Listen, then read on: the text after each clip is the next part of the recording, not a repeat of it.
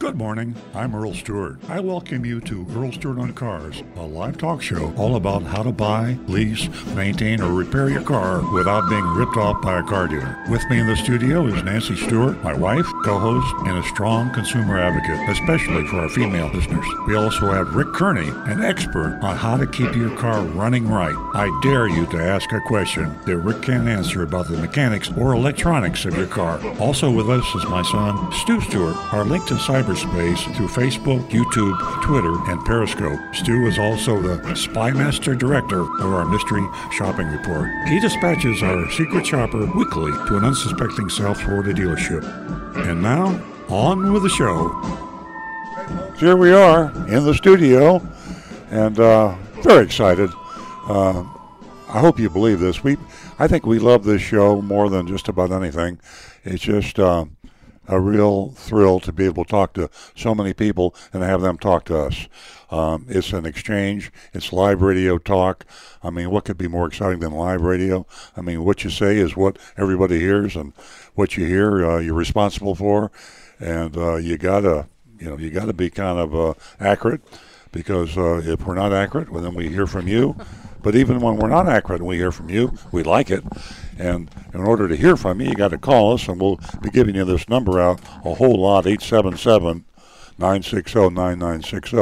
877 960 9960. People don't like me looking up to the right, so they finally got right in front of me. I got the number. You would think after 15 years you'd know the number. I don't know.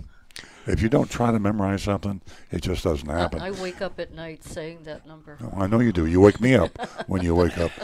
And uh, the text number is 772 497 6530. That text number is 772 497 6530. By the way, all you folks out there, we've been thinking of a easy to remember text number that we could use. Is there a company or a source or a way we could come up with a, something would be, oh, I think we I think we do have a way. And we'll check in the control room and see what that way may be. And uh, but anyway, for the meantime, we'll say text us at 772 497 6530 and call us at 877 960-9960. You are the lifeblood of the show. I'm not just saying that to flatter you because we have some really cool callers out there. We have some regulars. We love the new callers. And speaking of new callers, I can't wait to let Nancy tell you about what we have for all new female callers. Nancy, what is that? Well, as usual. Are you cutting out paper dolls over there? Oh. You're so cute. Thank you. what a first class act. Welcome, ladies and gentlemen. And as Earl said, I do have something special for the ladies because you are an important part of the show, and we want to hear your voice. We want to hear from you, whether you bought a car, leased a car, you had service, whatever it is, or if you just want to call and, well, say hello. Please, I offer you $50 for the first two new lady callers. So there's an incentive. 877 960 9960. Now back to the humorous recovering car dealer. And remember, we're also on Facebook. If you can't catch us with the, uh, if you're not local in the Martin County, Palm Beach County, maybe Broward County area, uh, you can stream us on Facebook. That's just facebook.com forward slash Earl on Cars. Same thing with YouTube, uh, YouTube youtube.com forward slash Earl on Cars. And uh, you can even stream us at uh, streamearloncars.com. I mean, we're available worldwide. We have callers from all over. We really do. And we've got some text coming in. I see my son Stu frantically uh, making marks on his little piece of paper, which usually indicates we have some text. That's right. They were actually they were waiting for us when we got here this morning. Wonderful. Uh, so we'll start with the first one that came in on our text line.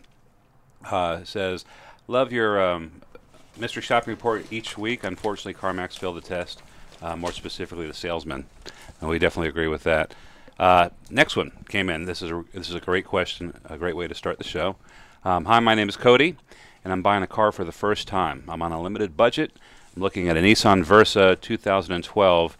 It's an S hatchback model with a little over 37,915 miles on it. The price is 7,988, and that's way above the Blue Book value. And the dealer told us he can take only take $400 off, and I want to know how low we can go with the price because Kelley Blue Book for fair market value uh, is from is five thousand six hundred dollars up to seventy three hundred. Um, and we'd like to bring it to our mechanic to get the vehicle checked out. And I just want to make sure I'm getting the best deal. Well, Cody, I tell you what, you've already got a head start on 90% of the car buying public, as young as you are, and the fact that it is your first car. Congratulations, already doing a lot of homework. Uh, all I can tell you is to continue to do what you're doing. Uh, one great source is um, is AutoTrader.com, and uh, they have a they have a list of. Tina, we see you holding. Hang on. Let me finish with my uh, answer to this texture here, Cody. Uh, I think you go to Auto Trader and you can locate that Nissan Versa 2012 uh, described as you want at every dealer that has one in their inventory. So it could be you go out by the radius. It could be uh, zip code. You can go out a mile, five miles, a hundred miles, a thousand miles. Find every Nissan Versa that suits your description. You'll see asking prices, and then when you see the asking price, you can even sort by lowest price to highest price.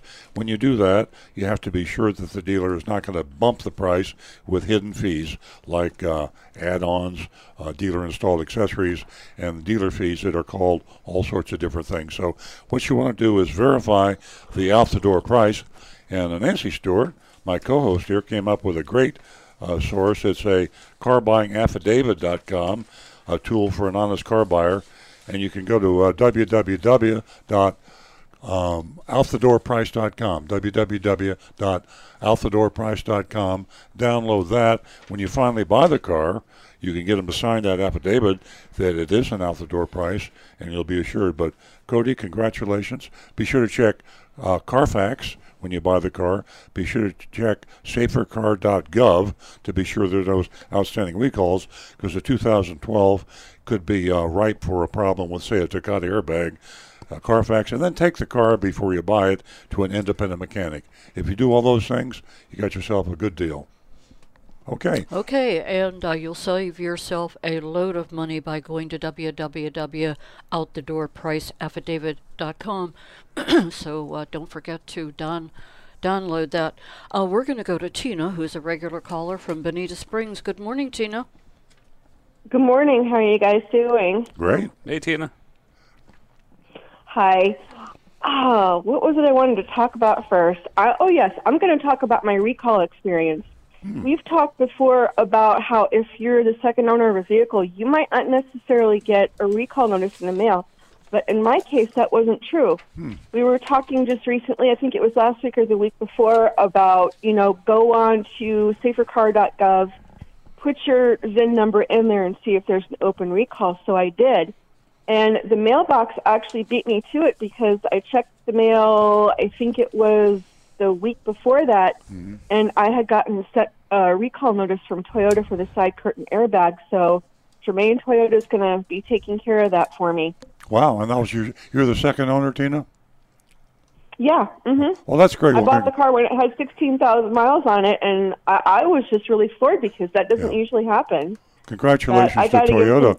Uh, yeah, I got I got to give props to Germain, props to Germain Toyota because they've been very good to my brother and sister-in-law. They're Toyota family, and they've been good to me as well. So they're they're very well rated around this area.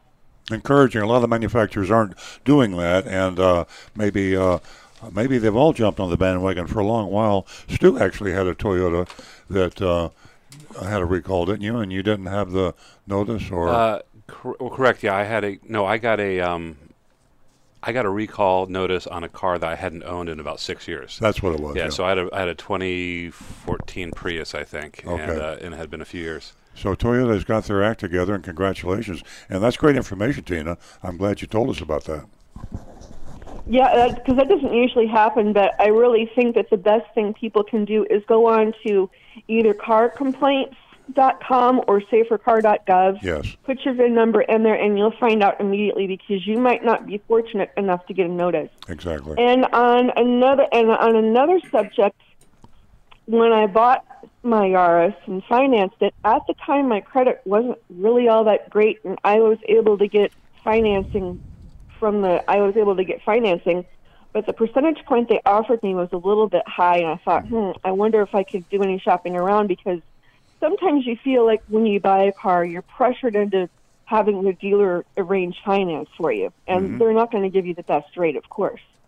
So about a month later, bef- before my first payment, I called my bank, and I ended up getting a finance rate that was two percent different Wow. than the one that the dealer gave me. Congratulations. So within bef- before almost before my second car payment, I was able to refinance my car. So if you're at the car dealer, you really want a vehicle, and they kind of pressure you into using their financing. Mm-hmm. Go visit your bank before your first payment, and you may be able to turn that whole situation around for yourself. You're absolutely so right. it's never too it's never too early to refinance. Well, thank you, Tina. That's where the dealers make all the money is in finance. They call it finance reserve. It's in the F and I office. They make more money uh, financing and selling you after pro- sale products uh, than they do in selling the car. That's uh, AutoNation's the biggest source of revenue. They've actually AutoNation, the biggest retailer of cars in the country, has actually uh, reduced their prices, and they're losing money. Uh, they're trying to uh, trying to uh, actually. I'm, I misspoke. They raised their prices. They raised their prices because they were losing money in the new car departments, and they're having to make a profit by going to the uh, finance department. So, uh, always check with your credit union and your bank as you did. And congratulations on being an educated consumer. Thanks, I appreciate hearing that. Tina, we are always glad to hear from you. Thank you for opening up the show, and uh, we will talk to you next week. Have a wonderful weekend. Okay. Thank you. And ladies, I can't do this by myself. Please call in. Thanks, oh, Tina. thank you, Tina. Appreciate that one. Give us a call toll free at 877 960 9960, or you can text us at 772 497 6530. And I'll repeat what I said earlier, ladies $50 for the first two new lady callers. Now back to the recovering car dealer. You YouTubers uh, start sending us some posts because I got Rick over here with a blank slate. He's taking all of our YouTube posts. So YouTube, uh, YouTube.com forward slash Earl on Cars. YouTube.com forward slash Earl on Cars. Give us a post and a question or a comment, whatever. And uh, Stu's way ahead of uh, Rick over here with uh, marks on his pad. So what do we got? Uh, well, Tina has a question. Uh, Tina says, um, "What is your opinion of off lease only versus purchasing pre-owned from a dealer? Both have dealer fees, but off lease's fee is less." Well, off lease only is a major factor in the used car market, and you can't ignore them. Uh, what off lease only does is sell cars for less money than the average used car dealer sells cars. And the way they do that is they buy cars at auction, and they buy virtually every car that comes across the auction block including a whole lot of cars with damage. Most car dealers will not buy cars with frame damage and uh, serious damage to the car. Um, I'm not saying that off lease only buys cars that are unsafe. Uh, technically, legally, uh, they can sell these cars. When a car is damaged in an accident, uh, chances are today it can be repaired where it will be safe. The negative thing about buying a car that's been damaged in an accident is it depreciates the value of the car, the mere fact of the accident. So the uh, two cars, used cars, let's say two, two 2016 cars, one has been in an accident, the other has not. Side by side on a used car lot, the one that's been in the accident would have a $2,000 less value. These cars are being sold by CarMax. I mean, uh, yes, CarMax. Off lease. Off lease, I'm sorry, I'm getting all confused here. Uh, offleaseonly.com has a large selection of cars that have been had problems like uh, crashes, and they sell them for less money. So if you take the car to your independent mechanic, if you inspect it, have it inspected, if you get a Carfax report, you'll buy the car for less. So it's a good source of cheap cars. Rick? Uh, one other factor is always have, especially from off lease, have a mechanic check that car over with a fine tooth comb because we've had car customers come in with cars with issues Yes. and it turns out it was from accident damage in the past. Um, unfortunately, I do not believe that they allow you to take the vehicles off the lot to get them checked out. Oh, Yeah, I think you're, they move the car when you're going to buy it. Yeah, they give you a, um, a five day uh, money back, but they charge you a restocking fee or something. Yeah. I think it's like five percent. Yeah, there's. I think there's definitely a restocking fee, and there's yeah. and there's also mileage uh, uh, restrictions on it. Yeah. at, at the very least, you might try bringing someone with you to really look the car over. That's a good idea. Yeah. You know, speak. Excuse me. You, you speaking of inspections, let me get this text in for Lori. Uh, that she asked me this past week. Lori asked, "I'm looking for a used car. Can I take it off the lot to have it inspected before buying?" Uh, Lori, my hat is off to you. You are an educated consumer, and uh, I'll uh, I'll give you my input, and then I'll turn this over to uh, one of the guys here that may know more than I do. Uh, most dealerships allow potential buyers to take a car off a lot and uh, have it inspected. Uh, these dealers want to sell a car, uh, so uh, they want to cooperate with the customer. Uh, does Well, we should clear that up add? before the show's over. and that? we will have somebody call uh, Carfax and find out if we can, I mean Carfax, Okay. offleaseonly.com, to see if she'd be able to take the car off the lot and get it inspected because I thought you, I thought they did. I happen to know a lot of um, recent um, employees of Off Lease Only, so Oh, I'll find okay. out. Yeah, we'll before find the show is over. We'll okay. find out. Yeah. Lori, stay tuned. We'll get to that uh, later on in the show. And uh, we have one of our favorite callers, and uh, he is from Palm City. And uh, welcome to the show, John. Good morning to everyone. Happy Fourth of July. Hey, John. Today, I'd like to discuss tires. Um, very important that the tire that you buy has to be the exact original specifications that came with your car. It's in the owner's manual. It may not be on the tires that are on there now, but I'll give you. I want to go into a 15-minute dissertation, but I'll give you an example. P215 65R15. Basically, the P is a passenger tire. The others are all rim size, and the closing number is 15-inch rim. But after that number is a major, major three digits. I'll give you the example of this 89H. What the 89 means, that's the uh, weight that the tire will handle, the weight on that particular part of the car. For instance, 75 to 100 are the numbers. 89 on that just means it's a higher maximum lower uh, load rating. And then the critical one after that number of the uh, 89 would be an H, okay? That's a spin number. They run from U all the way up to V, which is 149 miles per hour. The uh, S is the lowest one, 112. The H is a 130. Now, the reason that's so important is the spin speed is the life of the tire when it's rotating. Um, it doesn't mean it can't go over that, but that's safe at that speed. So people don't know this, but those last digits are very, very important. Again, the other thing that makes the tire worth more is the traction. They go from A to C, A being the best, C is the worst. Then it's the heat uh, ratio on it. Again, A is the best, C is the worst. Very important for Florida that you want an A rating because of the heat on the roads. Then, the most important thing which separates the men from the boys is the tread wear on it.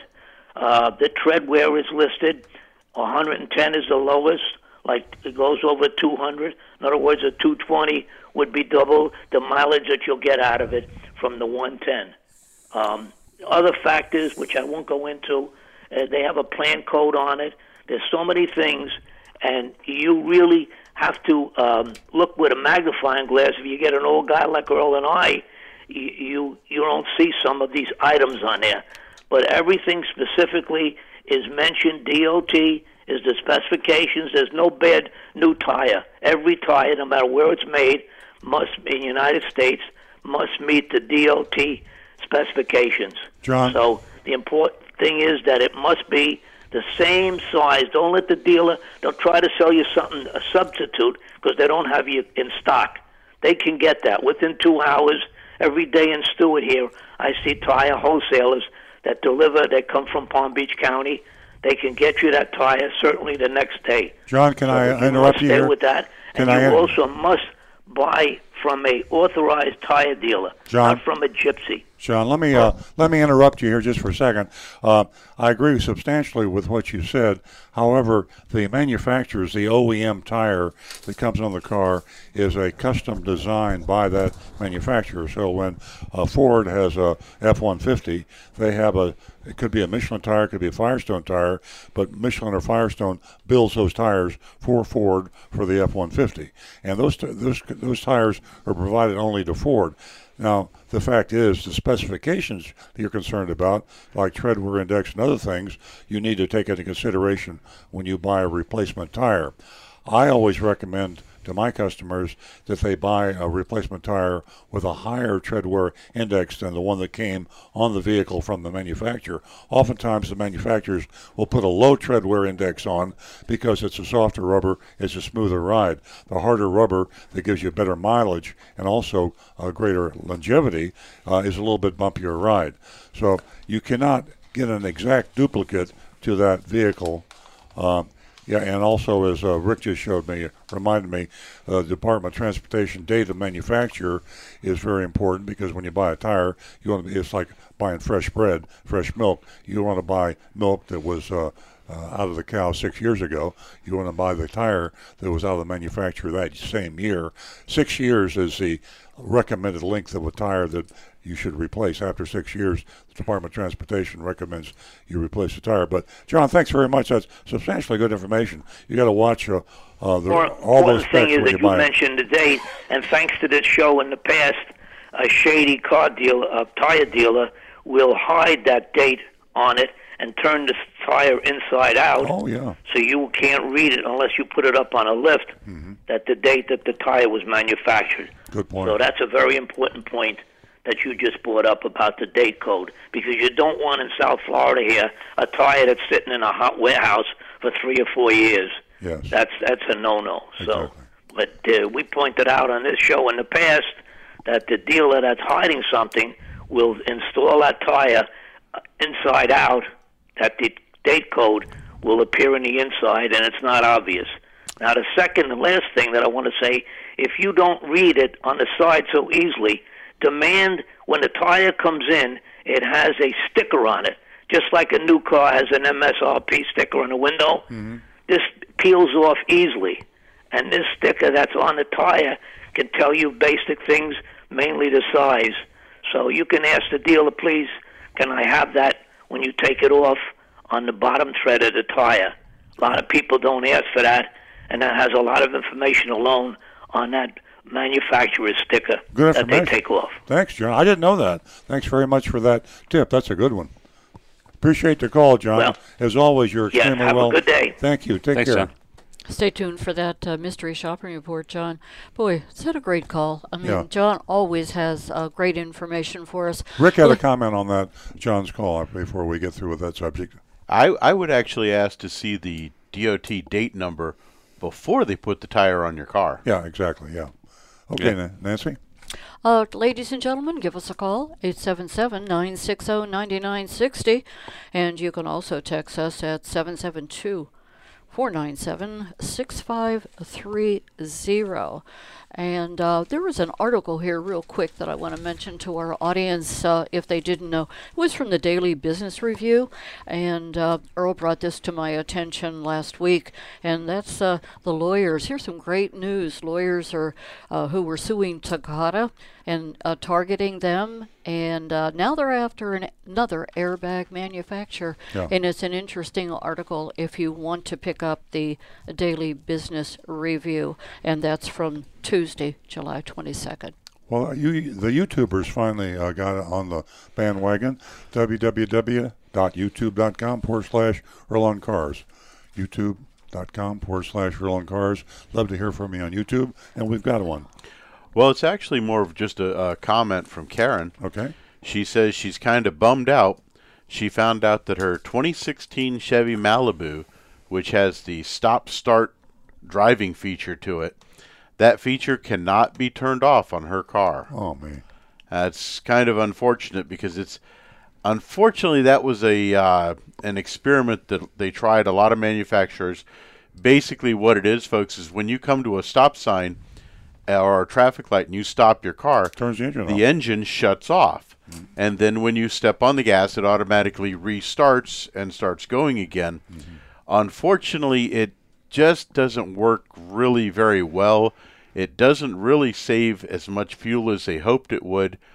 And the biggest drawback is that the starter motor on the engine and the battery for it both have a manufacturer's specified lifespan and they're extremely expensive to replace. and by manufacturer recommendation, they have to be replaced. Another bad at idea certain by the auto manufacturers. Wah, wah. Yeah.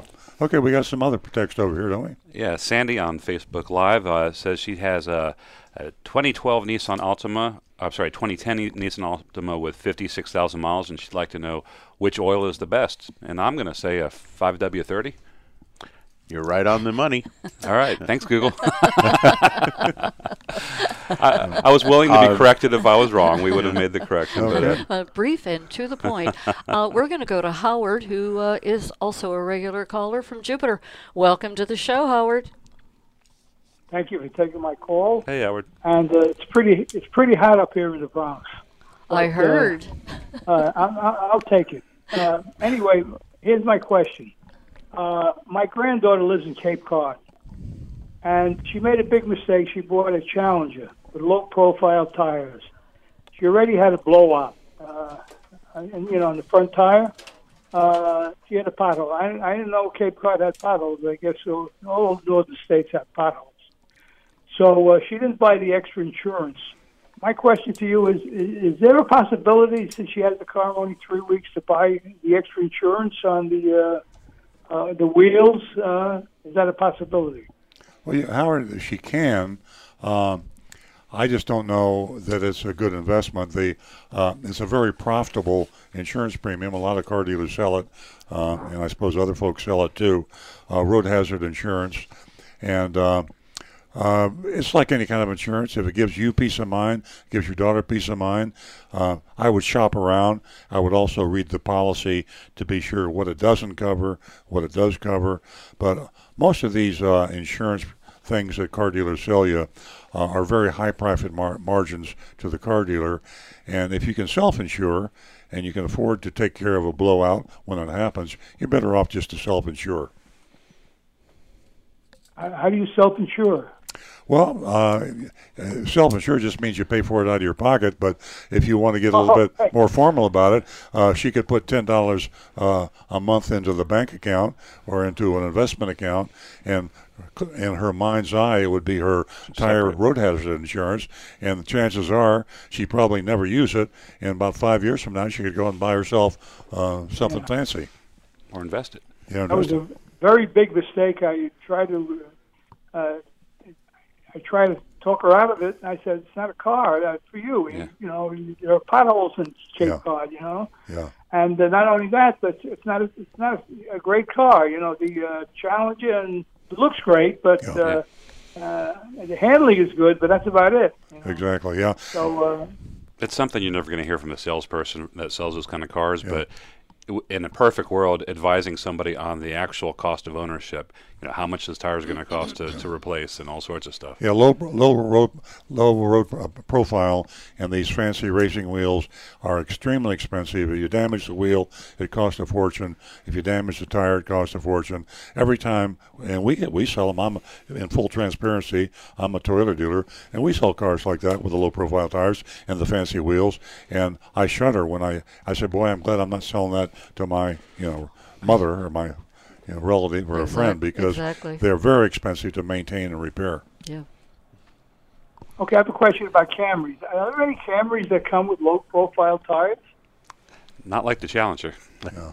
Yeah. I don't. No, I don't. okay. I don't believe so. You You're could pretty safe. You're pretty safe with a Camry. with a right? Yeah, with a Camry. Most most vehicles, uh, the, the trucks are notorious. Big, huge uh, tires on trucks, and the bigger the tire, the more expensive, and the lower the profile, the more expensive, and the fancier the wheel. I mean, see them going down the street, a really cool set of wheels. I mean, it really is a, a head turner, and they look great, and you feel good. And then you you just hit a curb with that wheel, and you're looking at what five hundred bucks or or a thousand bucks. or A Or, thousand Uh, these days. Cra- yeah, crazy at money. least. Yeah. For the most money. part, most of the like Toyota stock tires aren't aren't like these ridiculously low profile, but we have some pretty expensive. The run flat ones are extremely expensive. How about the tires on the Supra? Well, we don't want to talk about that. We don't know, we don't even know how much that Supra's going to cost. When I Well- when I was driving that Supra, I found out. You We actually we have an employee. Anybody that drives a Supra doesn't worry about low profile. Yeah. Oh, come on, Howard. we, we have an employee at the shop who had a Dodge Hellcat Charger uh, Michael, Challenger, and he actually got rid of it because of the cost of tires and brakes. because that car would literally eat the tires and eat the brakes, Yeah. and it was costing him more for tires and brakes than what he was paying for insurance on the car. But he sure looked cool Yeah. going down the road, didn't Yeah, looked awesome. exactly. He did for a few months, and he said, "Not for me." Explain why the tires would eat brakes. Why the car would eat brakes. Uh, because it was an extremely fast, powerful engine, and our employee liked to drive rather quickly, and that meant hard on the brakes. The faster you go, the harder you got to brake. Yep. And the, the other side of it, Okay. the, the brake rotors were a kind of a softer compound in order to work better, and they were what's called a vented brake rotor with drill marks in them, so they could not be resurfaced. They had he had to replace the rotors every time he did new brakes. So it got extremely Okay. expensive. But he got a good deal on the car. Oh, Oh yeah. Okay, so so the vented rotors cannot be resurfaced. N- not those fancy ones with grooves or holes drilled in them. Those cannot. If you if you see any the surface of the brake rotor has holes in it, it cannot be resurfaced. That's a good reason not to get one, not to get a car that has that. Uh, Absolutely. Well, it's high performance, Okay. and if you can afford a high performance car, you can afford the brakes on them. that's a good. That, that's pretty good. Okay, thanks for taking my call. I appreciate it. and Have a nice uh, day. Thank Stay you, you cool. too, Howard. Stay cool up there in New York, Howard. It was always great to hear from you. You know, uh, I talk to more consumers who today say that they do take into consideration not only how much the car costs, but how much it costs to maintain that car. Mm-hmm. And it really makes me happy because I was never confronted by a consumer on that topic, but it is something to take into consideration. Ladies and gentlemen, give us a call. You are a very important part of the show, 877 960 9960, or you can text us at 772 497 6530. And ladies, $50 for the first two new lady callers. Stu's got some more text. Beverly wants to know if I am pre qualified for a car loan and the institution has a person that goes to the dealer with you to facilitate goes to facilitate the deal. Does it really matter what time of the month or year you buy the car? It does, Beverly, because the the banker doesn't have any control over the incentives to the salespeople, to the dealership. Uh, the the reason it's the end of the a month or the end of the year, which is a, the perfect time to buy a car, is because it's a culmination of all the bonuses and incentive money that is poured onto car dealers and to car salespeople to maximize the number of sale in a 30-day cycle or a 365-day cycle at the end of the year. But the banker is a great idea to get your financing exactly right because uh, if the salesman's talking about beating the bank deal, he'll be able to tell you whether he's really beating the deal or not. There we go.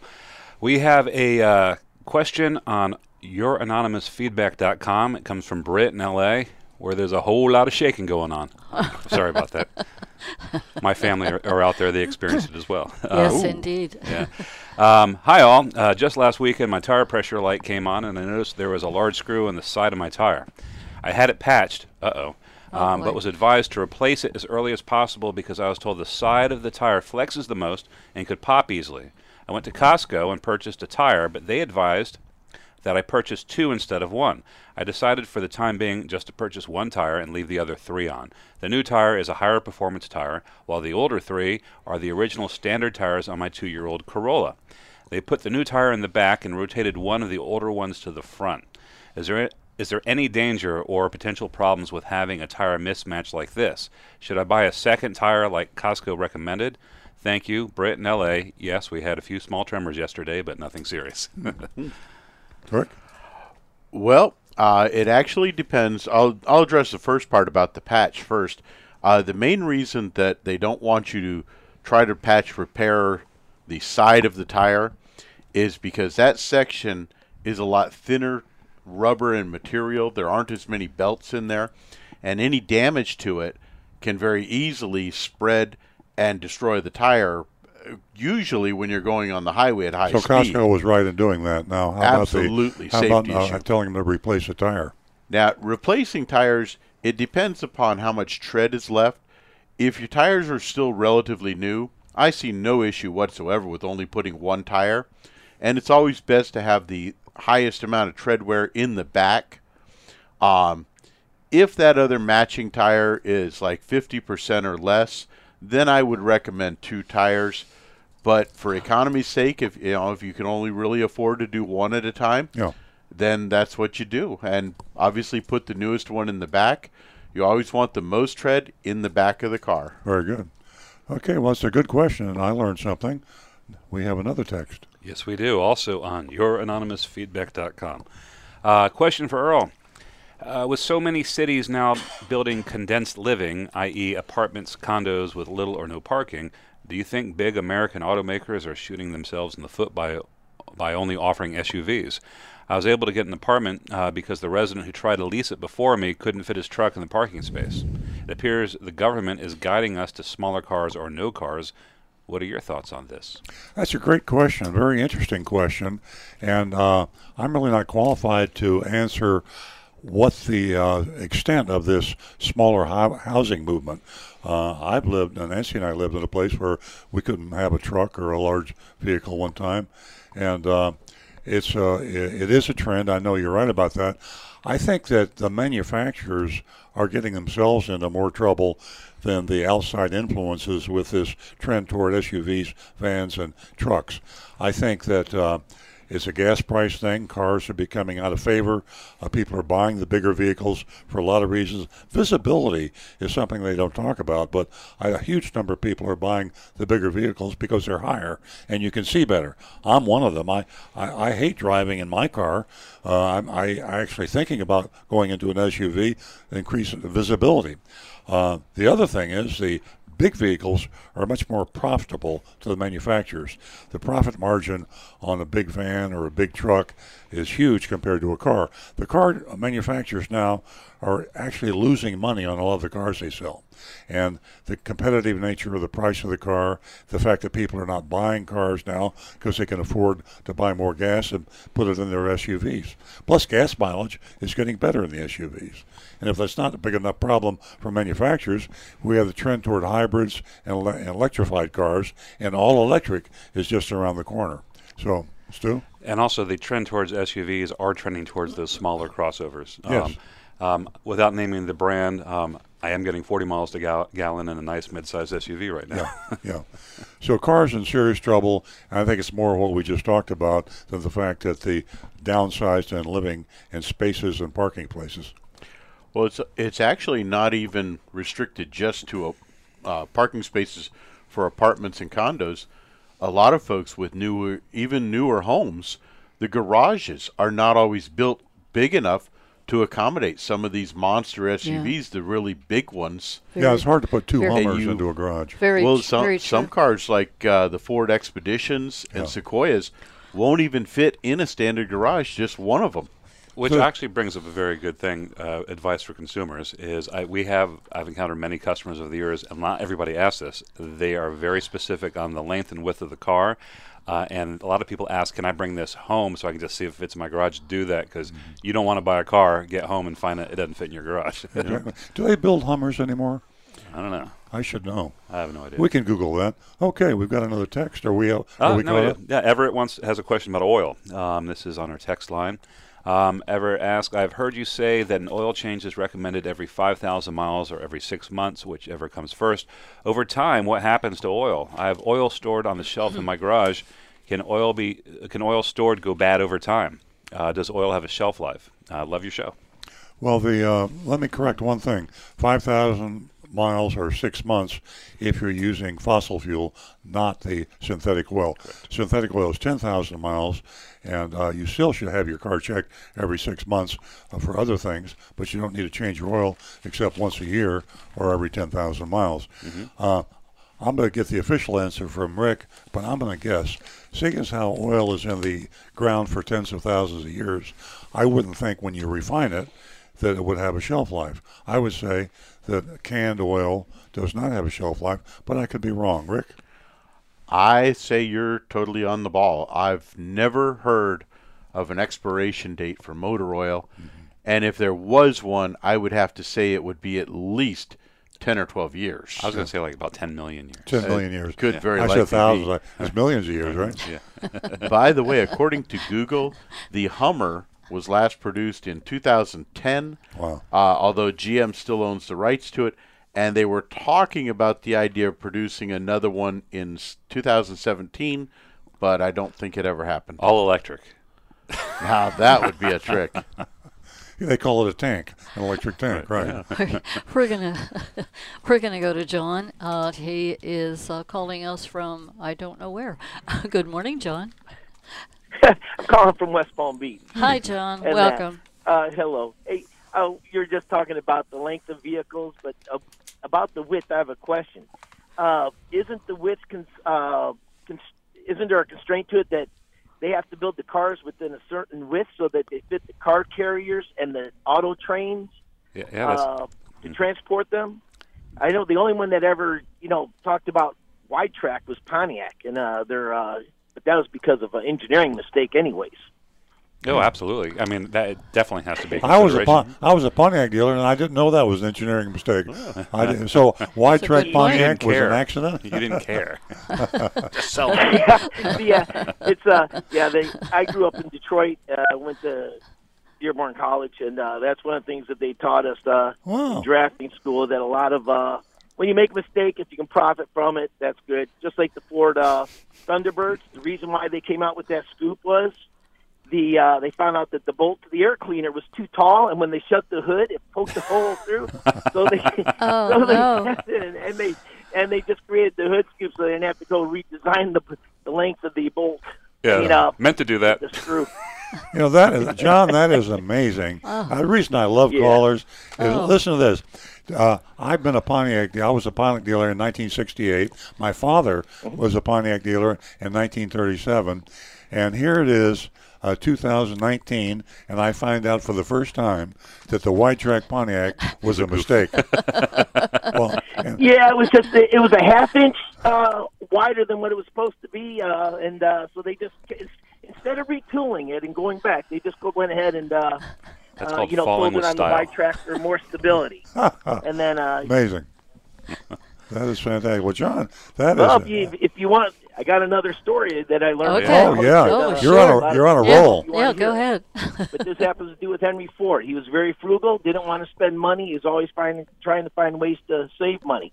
When he put his contract out to have his engines crated from the one plant uh, to go to the other plant, uh, he wanted the crates uh, designed a certain way.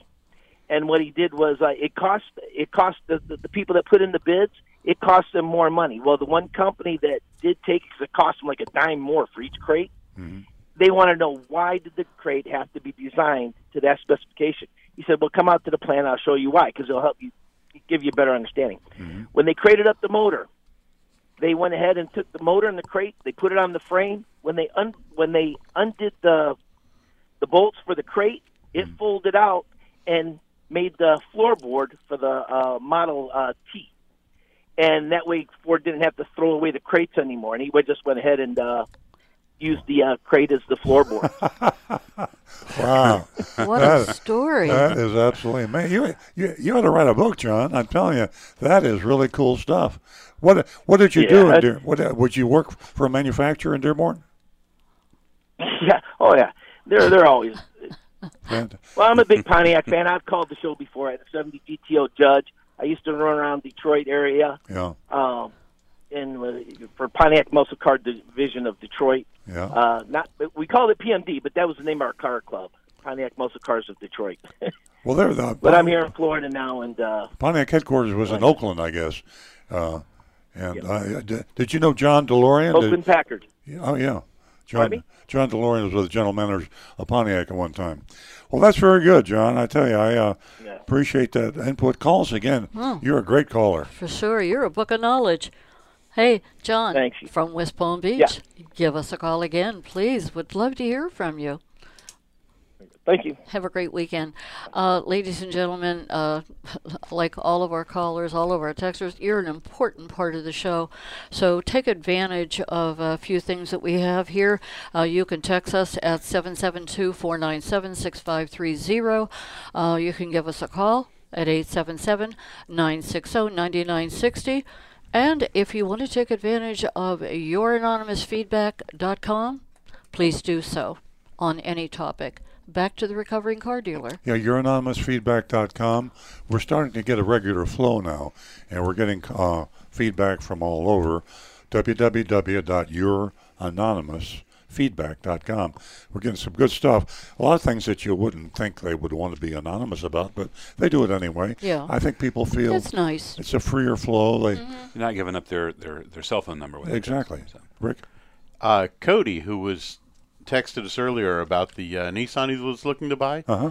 he just sent us a message on YouTube saying thank you for the information, and he's glad he found us on YouTube. Says we're awesome, and he'll never miss another episode. Wow, cool, Cody. Oh, you're, thanks, a, you're Cody. an educated consumer at a young age buying your Yeah. first car. We have a lot of them.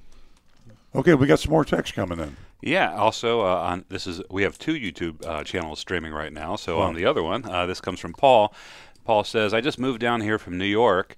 They have a cap on doc fees of seventy-five dollars. Hmm. I went to look at a few XRs down here, and I see doc fees of thousand dollars or more. Question mark? Question mark? Question mark." To register a car, I just don't get it. Yikes. Uh, what is so special about Florida? A thousand bucks to register a car, and then he's in Fort Myers right now. So, um, well, we got news for you, uh, Paul. That's not to register your car. that's to pad the uh, the wallet of the dealer who is selling you the car. Yeah, it's a it's a damn shame, uh, Paul, and I'm glad to hear that New York uh, has some good rules, and California does too. A lot of the states have caps. Dealer fees, hidden fees, should be eliminated. But if you can't eliminate it, if you haven't got uh, the nerve to get it eliminated because of the lobbying from the car car dealers, then put a cap on it. Florida has no cap, and a car dealer can literally charge thousands of dollars in hidden fees, and some of them do. Yes. So, uh, and they get away with it. yeah, be careful, uh, Paul, when you're shopping. And uh, uh, we have a caller, and I'm going to get to Frank in just a second. But uh, Paul, the texter, when you're buying a car down here, the dealer fees, the hidden fees, go by different names. They can call them anything they like: electronic filing fee, notary fee, doc fee, administrative fee. Um, a handling fee. They make up these and they call them fees, and they slip them in on you when you're signing your paperwork, and you don't know you paid it. And they can be any amount. Thousand dollars, two thousand. There's a dealer uh, down in Coconut Creek, Florida, that charges three thousand dollars in dealer fees. Yeah. So be very careful. And that's all the more reason for you to download www.outthedoor, outthedoor priceaffidavit.com to ensure you will be protected against any fees. We are going to go to Frank, who's holding. Good morning, Frank. Good morning.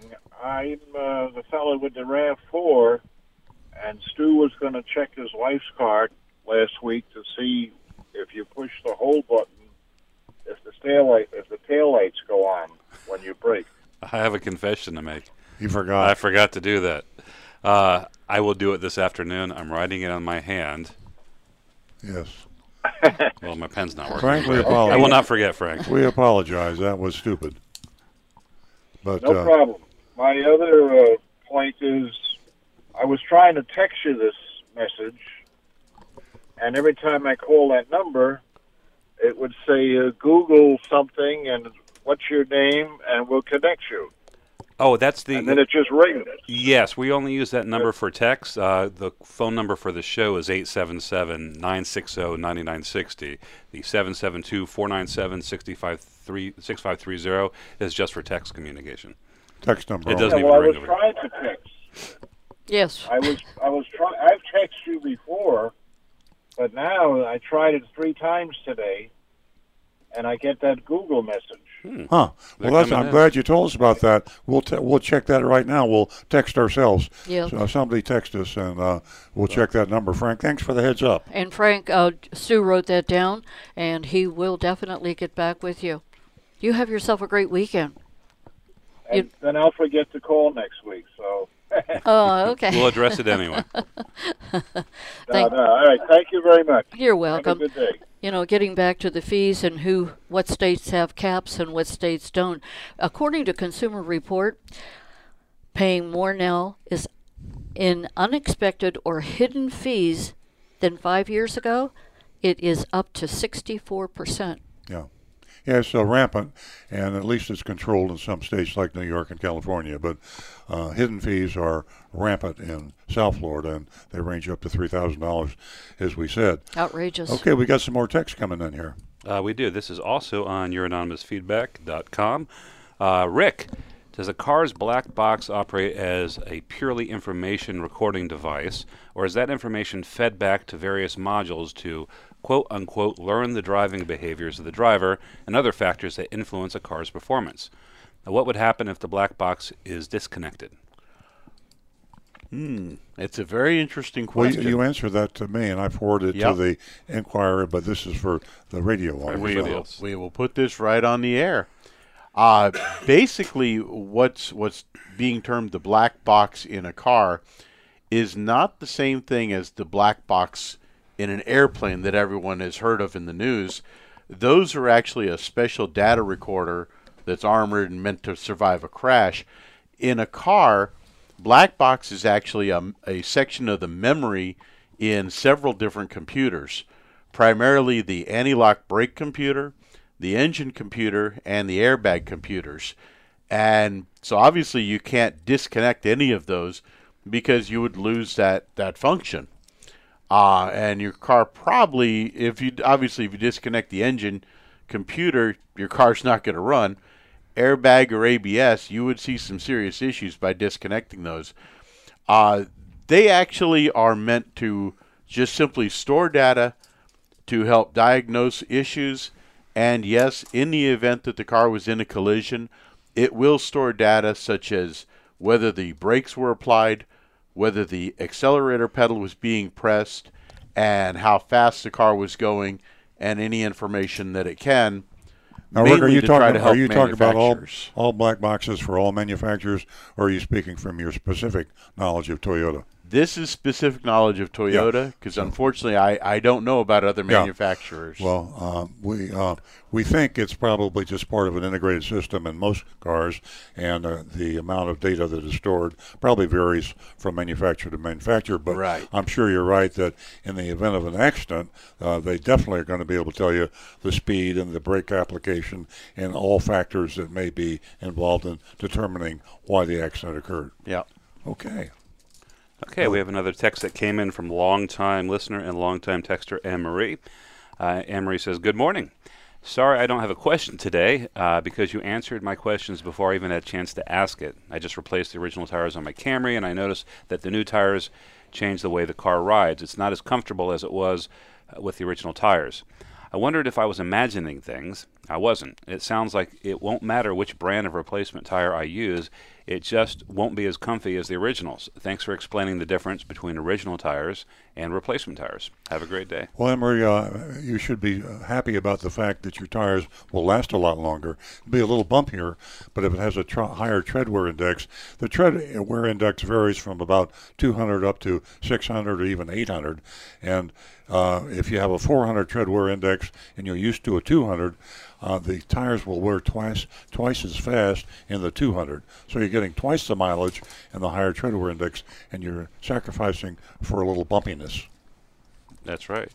And on Facebook, Steve has a question. Um, he wants to know Are there any dealer fee restrictions in New Jersey? And I am Googling that right now because I don't know.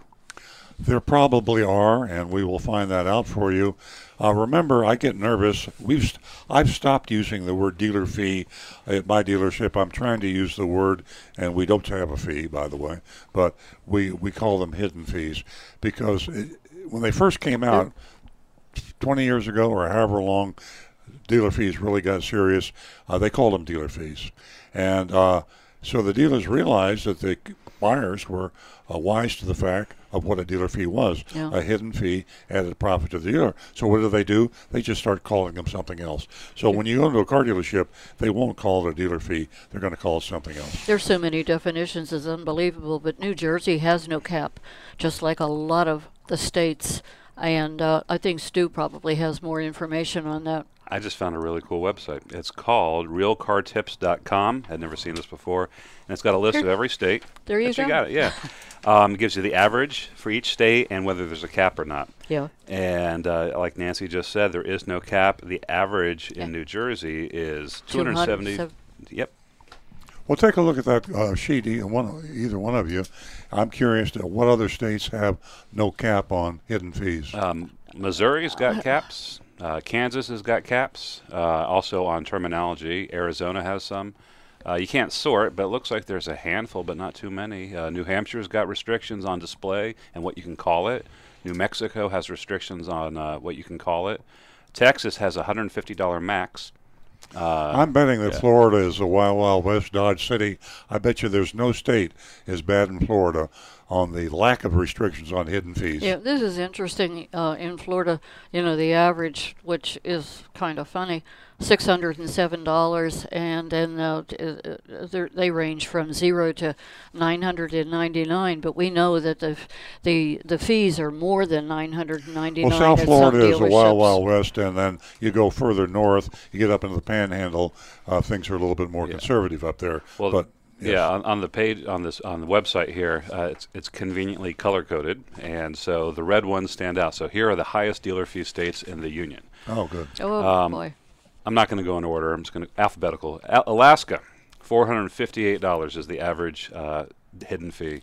Uh, Arizona, four hundred one dollars. Colorado, five hundred and eight. Florida, six hundred and seven, and Georgia, five hundred two. Those are those are the chief offenders. And then in green, it tells you the, the lowest one. So you got Arizona with ninety-seven dollars, California with fifty-five dollars, and that's the cap. Uh, Louisiana with $103, Minnesota with 75, New York was 74, Oregon 61, Pennsylvania 122, and South Dakota $93. But folks, if you're if you're local, and we have people from all over the USA, but if you're a Floridian and you're in South Florida, the average fee is over a thousand dollars, Yeah. and we haven't done an actual actual calculation. It's difficult to do because there are multiple dealer fees. But I'm guessing right now, and we should do this. Uh, for information purposes, we should do another average for South Florida, Palm Beach, Broward, and Dade County. In fact, we include Martin County, and we'll see exactly what the average is. I'm going to guess it's fifteen hundred dollars. Easy. Yeah. Yeah, when when you At, add le- them all at up. least. Rick? Uh, William on YouTube says, Hi there. About dealer fees and limits, I live in the tri state area New York, New Jersey, Pennsylvania. And even though New York has a $75 dealer fee cap, I know for a fact they still have other fees, processing, etc. Well, that's very interesting because uh, they fooled the Department of Motor Vehicles, or maybe not. Maybe the lobbyists have gotten through to the regulators and to the attorney generals, and some of the dealers now are in fact separating from. They'll call the disclosure for the for one dealer fee, and they they won't do a disclosure for another dealer fee. So there's a lot of fraud going on. Uh, there's a lot of lack of oversight. I'm very very disappointed with our attorney generals in Florida. I was hoping that after Pam Bondi left office, that our new attorney general, what's her name? Uh, Uh, sure. Her name is Ashley Moody. Ashley Moody. I was hoping Ashley Moody would uh, get on the ball, and uh, we need some help for the consumers of the state of Florida. And the car dealers are getting away with bloody murder and hidden fees, and they're overcharging uh, our car buyers, and we need some help. Yeah, and uh, until then, Consumer Report is helping everyone. And what the fee is what everyone is saying to Now, you- themselves. You're not going to So, forget. You're not going to forget. Thanks, Nancy. Whatthefee.com. You you can't forget that. That's the Consumer Reports exposure and warning, not just on dealer fees, No. hidden fees, but on all sorts of hidden fees. Rental car companies, uh, hotels, Yeah, there- uh, there's a woman. airlines. That, there's a woman that I read uh, about is, uh, a subject that is near and dear to my heart. She is fighting Directv about her NFL package and the fact that she's been paying a fee to sign up for the NFL package. Whatthefee.com. What the fee? Whatthefee.com. okay, we got some more text. Uh, yeah, we got some more on youranonymousfeedback.com.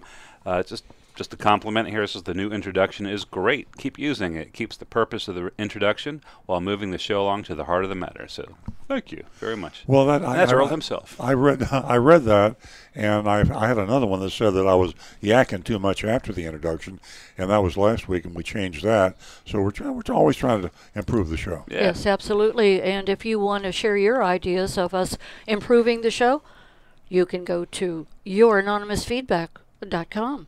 Kaizen. That's right. Also on youranonymousfeedback.com, uh, we have a comment that says, I enjoy listening to your the mystery shopping reports each week, but I look forward to hearing Earl's vote, which is sometimes missing. He lets everyone else vote, but runs out of time at the end of the show and, and doesn't vote.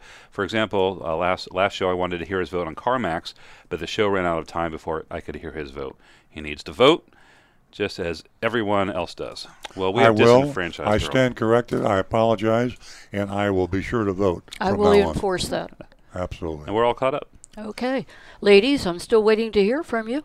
$50 for the first two new lady callers.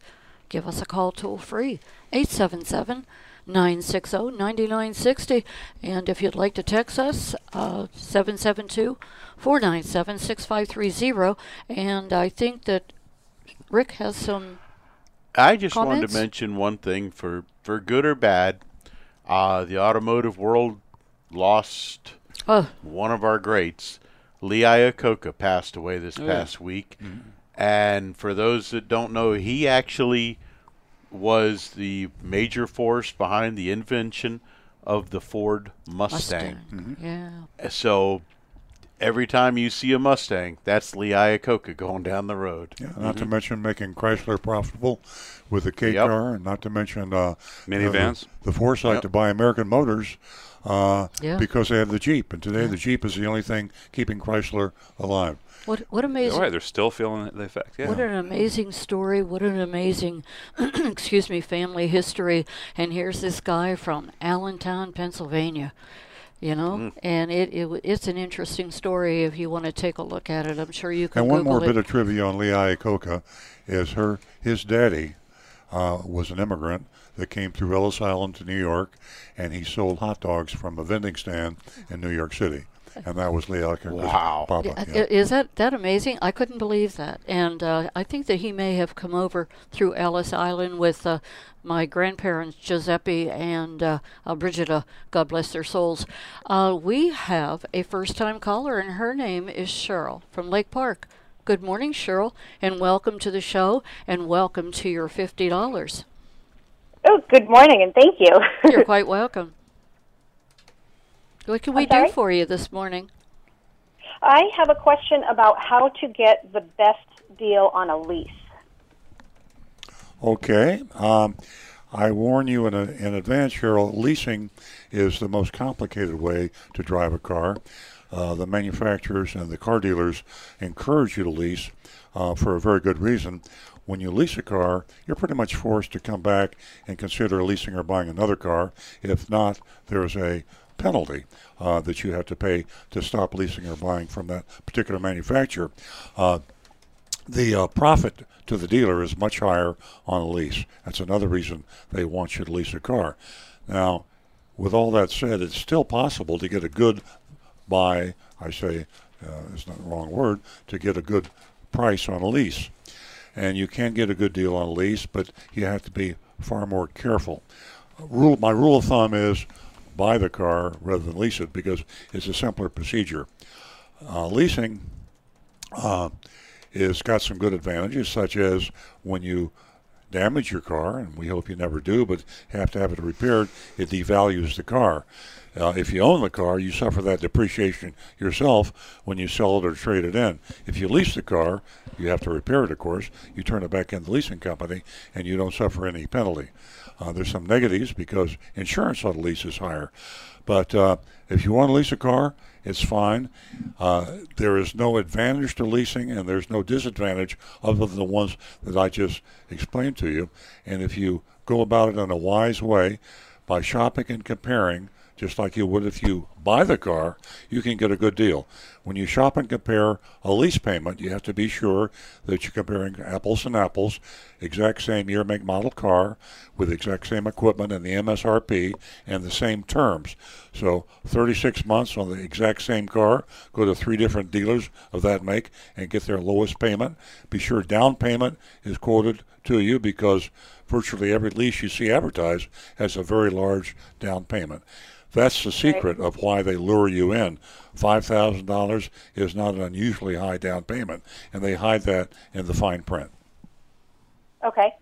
And uh, uh, Cheryl, if uh, if you'll stay on the line, you can give uh, Sam, uh, uh, the young lady in our control room, all your information, and I'll get that fifty dollar uh, check out to you. Uh, but back to uh, your question about leasing, um, it it can be so complicated for some of us, and uh, Earl has written a lot of com- columns and uh, in reference to leasing. So you can go to Earl on Cars if you weren't able to, you know, absorb all the information he just gave you, and uh, you can read uh, today's uh, "Don't Be Trapped into Leasing for the Rest of Your Life" column that he just wrote recently. Or uh, you can read all of his past columns on leasing, and I'm sure that'll protect you before you go out and make your decision. Okay, I will do that. I appreciate it. Thank you. Thank You're you, welcome. Cheryl. You know, I'm glad you mentioned that last blog I did, the last article, because uh, one of the things I haven't mentioned in my few previous blog articles on leasing is that people get trapped into the lease by virtue of the fact that they're no longer building equity. When you buy a car, you're building equity. It's like having a bank account. You make your monthly payments after a certain period of time. Uh, you start to build equity in that car, and at the end of the lease, 36 months, you're going to have an average of about 50% equity on what you paid for the car. Uh, if a lease after 36 months, you've got zero. So if you have zero equity, what are you going to do? If you have to buy a car, you have to come up with a down payment. Maybe you don't have a down payment. If you're if you had bought the car, you would would have had the down payment in the uh, virtue of your trade-in. So people get trapped into leasing, and then they can all they can do is lease for the rest of their lives. The average person, I was amazed to know that the average person in the United States has a very small amount of money saved up to be able to deal with emergencies. And leasing uh, saves you nothing. Buying is like a forced savings account, so it's a good way to maintain your flexibility. That way, you can lease or buy. Absolutely. Uh, I, it, I also want to add that uh, Earl on Cars, uh, you know, that website that you can go to, you. Earl wrote a column that is really near and dear to my heart, and that's seniors think twice before leasing a car. So there's a lot of information there about leasing cars, and as I said earlier, it is definitely complicated. Stu? Oh, I was just going to chime in on the leasing thing. There's, there is. I'm not trying to sell leasing or promote it, but there, you do transfer the risk of a lot of depreciation to the um, to the, the lessor of the car. So if you were to get into an accident and you own the car, you carry that diminished value from from the accident where the leasing company would if you leased it. Hmm. However, they're very they're getting tighter and tighter on holding you to higher and higher standards of repair. So it might not wind up being that big of a benefit at the end of the day. So if you had a, got into a fender bender and you had it fixed, you still might have an issue after the fact. Oh. But, um, Interesting. yeah, I actually have uh, some information. We were talking about. Um, we had a question about off lease only and whether they allow uh, customers to take a, a car to their mechanic before they buy it. And um, I found out that they do. Uh, there is a form that you have to fill out, and I think that's a, usual. It's a it's a loaner agreement or a rental agreement, and you fill out the form, and they will, according to my source, uh, let you take it Well, off. that's good. I'm glad we cleared that up. And so the rule is, if you're considering to buy a used car, it's mandatory.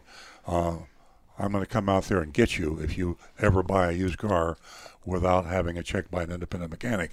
It's the single most important thing you can do. Uh, Carfax report is important. Uh, SaferCar.gov is important, but checking for recalls. But you have to take it to an independent mechanic. Don't ever buy a used car, and don't let the seller's mechanic check it. I mean, that's No. letting the fox guard the ch- chicken coop. Have an independent mechanic. Pay the 150 bucks. It'll be the best 150 dollars you ever spent. You know, I checked. Uh, I checked that out, and there are some places it it costs maybe a hundred and twenty nine dollars to get it inspected.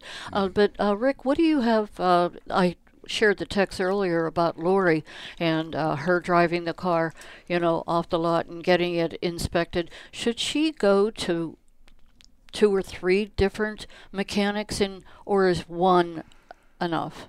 I think if you find a good, reputable mechanic, someone that you can trust, one is plenty enough. Especially someone that's willing to bring you out, show you the underside of the car, and show you any points that they're going to bring up. Okay, I hope we uh, led you uh, in the right right direction. Oh, I, Larry. I was being distracting. Sorry. I raised my hand in the middle of the studio. Everybody stopped talking and looked at me because I have information. Um, okay. um, Frank, I'm not going to check the brake lights on that uh, RAV4 um, because I already had somebody do it. And when you put the parking hold button on, the brake lights do come on. Ah. Uh, so we had somebody just do it just now. So Very there interesting. you go. Oh, great. Let me, okay, uh, give let- us a call toll. Excuse me, give us a call toll free. We'd love to hear from you. 877-960-9960, or as I said earlier, youranonymousfeedback.com. You can go there and tell us what you think. Suggest anything at all. Youranonymousfeedback.com, and don't forget, you can text us at 772-497-6530. This is for the old days. I, I brought this in. Nancy actually brought it in. I forgot it. I left it at home. But back in the old days, when you know we were doing this show for 15 plus years, uh, we used to bring all the classified ads in from the newspapers. I Oh. get the Sun Sentinel, Palm Beach Post, and now all the car dealers have stopped advertising in the local paper. Where's your magnifying glass? so uh, we brought uh, the one dealer that still advertised ad in, and this is just like it was in the old days.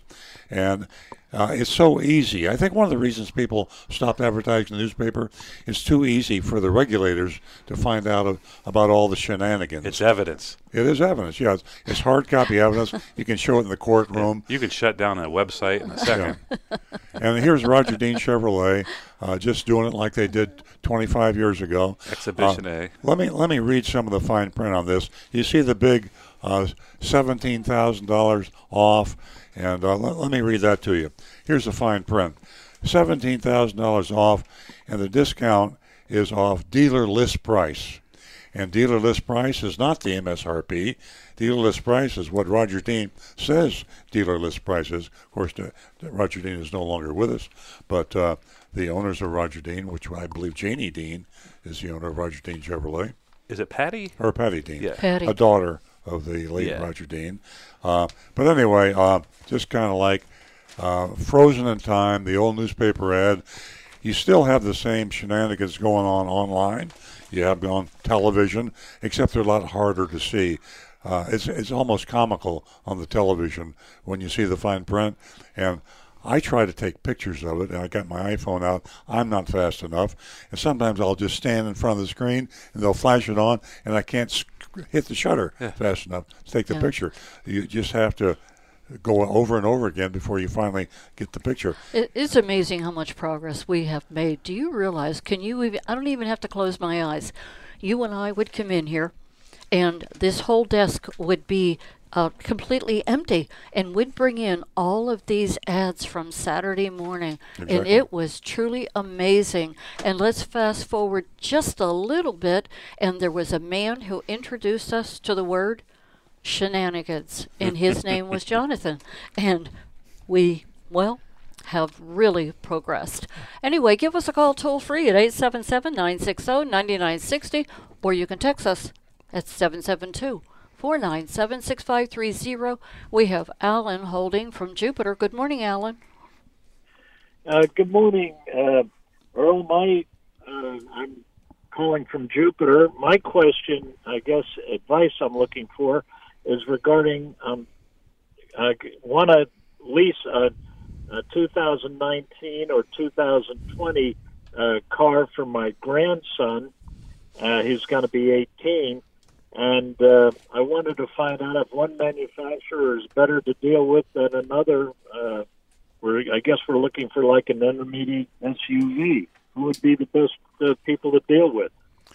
Uh, Alan, I, I think all the manufacturers are pretty reputable when it comes to leasing. Uh, uh, they uh, have to be competitive, uh, and they most all have what they call captive leasing companies. Their financing company also does the leasing. I'd be more concerned about the best vehicle. Typically, when you uh, go for the best vehicle, you have the lowest lease price because the better vehicles, as recommended by Consumer Reports, have the highest residual value. That's uh, the resale value. If you have a high quality, low maintenance vehicle, a safe, high quality, low maintenance vehicle, Consumer Reports will tell you which SUV and uh, make it very clear. There'll be a recommended vehicle list uh, for 2019, and when the 2020s come out, they'll be on the list too. And because they have high resale, then the monthly payment of the lease will be lower. And the terms and conditions, the rates um, are pretty much uh, similar between all the leasing manufacturers. Okay. Would uh, uh, the uh, uh, I'm a member of AAA, and they uh, recommend using their buying service and leasing service. Mm-hmm. Uh, they work through TrueCar, uh, which um, uh, I guess a couple of these uh, Consumer Reports does also. Yes. Is that a good way to go first, uh, to go through them to find It, a it is. good dealer?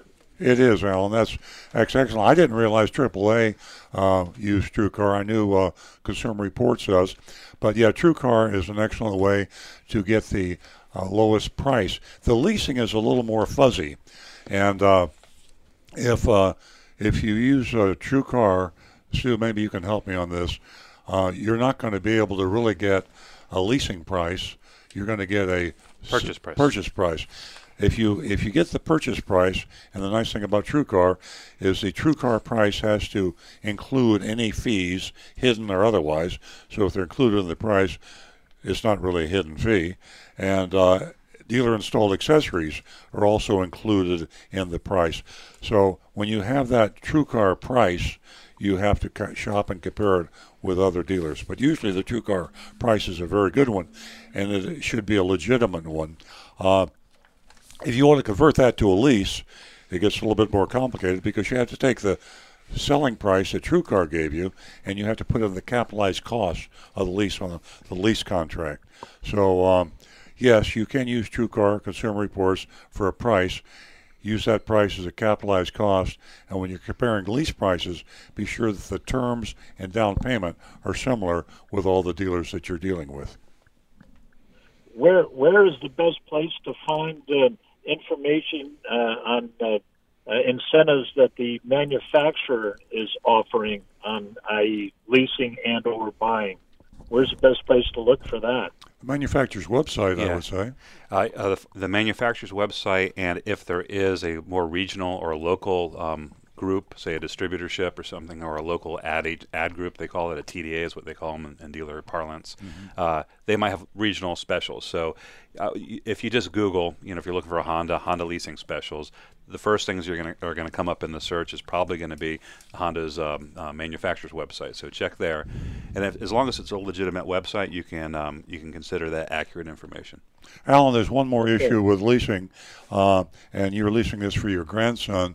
I don't know if you'll be signing on the lease or uh, how that will be, but remember when you lease a car, uh, you are responsible for the lease for the entire term of the contract. So if you sign a 36 month lease contract and for whatever reason uh, cannot continue to drive the car or pay for the car, uh, you're still obligated for the full term. And uh, uh, your grandson shouldn't be an issue, but I'm 78 years old. Uh, I would think twice about leasing a car myself because if I become incapacitated or I die or uh, sight, hearing, or whatever reason I can't drive my car, uh, I have to pay 36 lease payments if I sign the lease contract. Okay. Okay, well, thank you very much. I appreciate the advice and a great show, and I listen to it every chance I get. Thank, Thank you, Alan. Thank, you so much, Alan. Give us a call again. Bye 877 960 9960. And uh, you can text us at 772 497 6530. And uh, Frank is online too. Welcome to the show, Frank. Hey, good morning. It's Frank from Jupiter Farms. So, Welcome.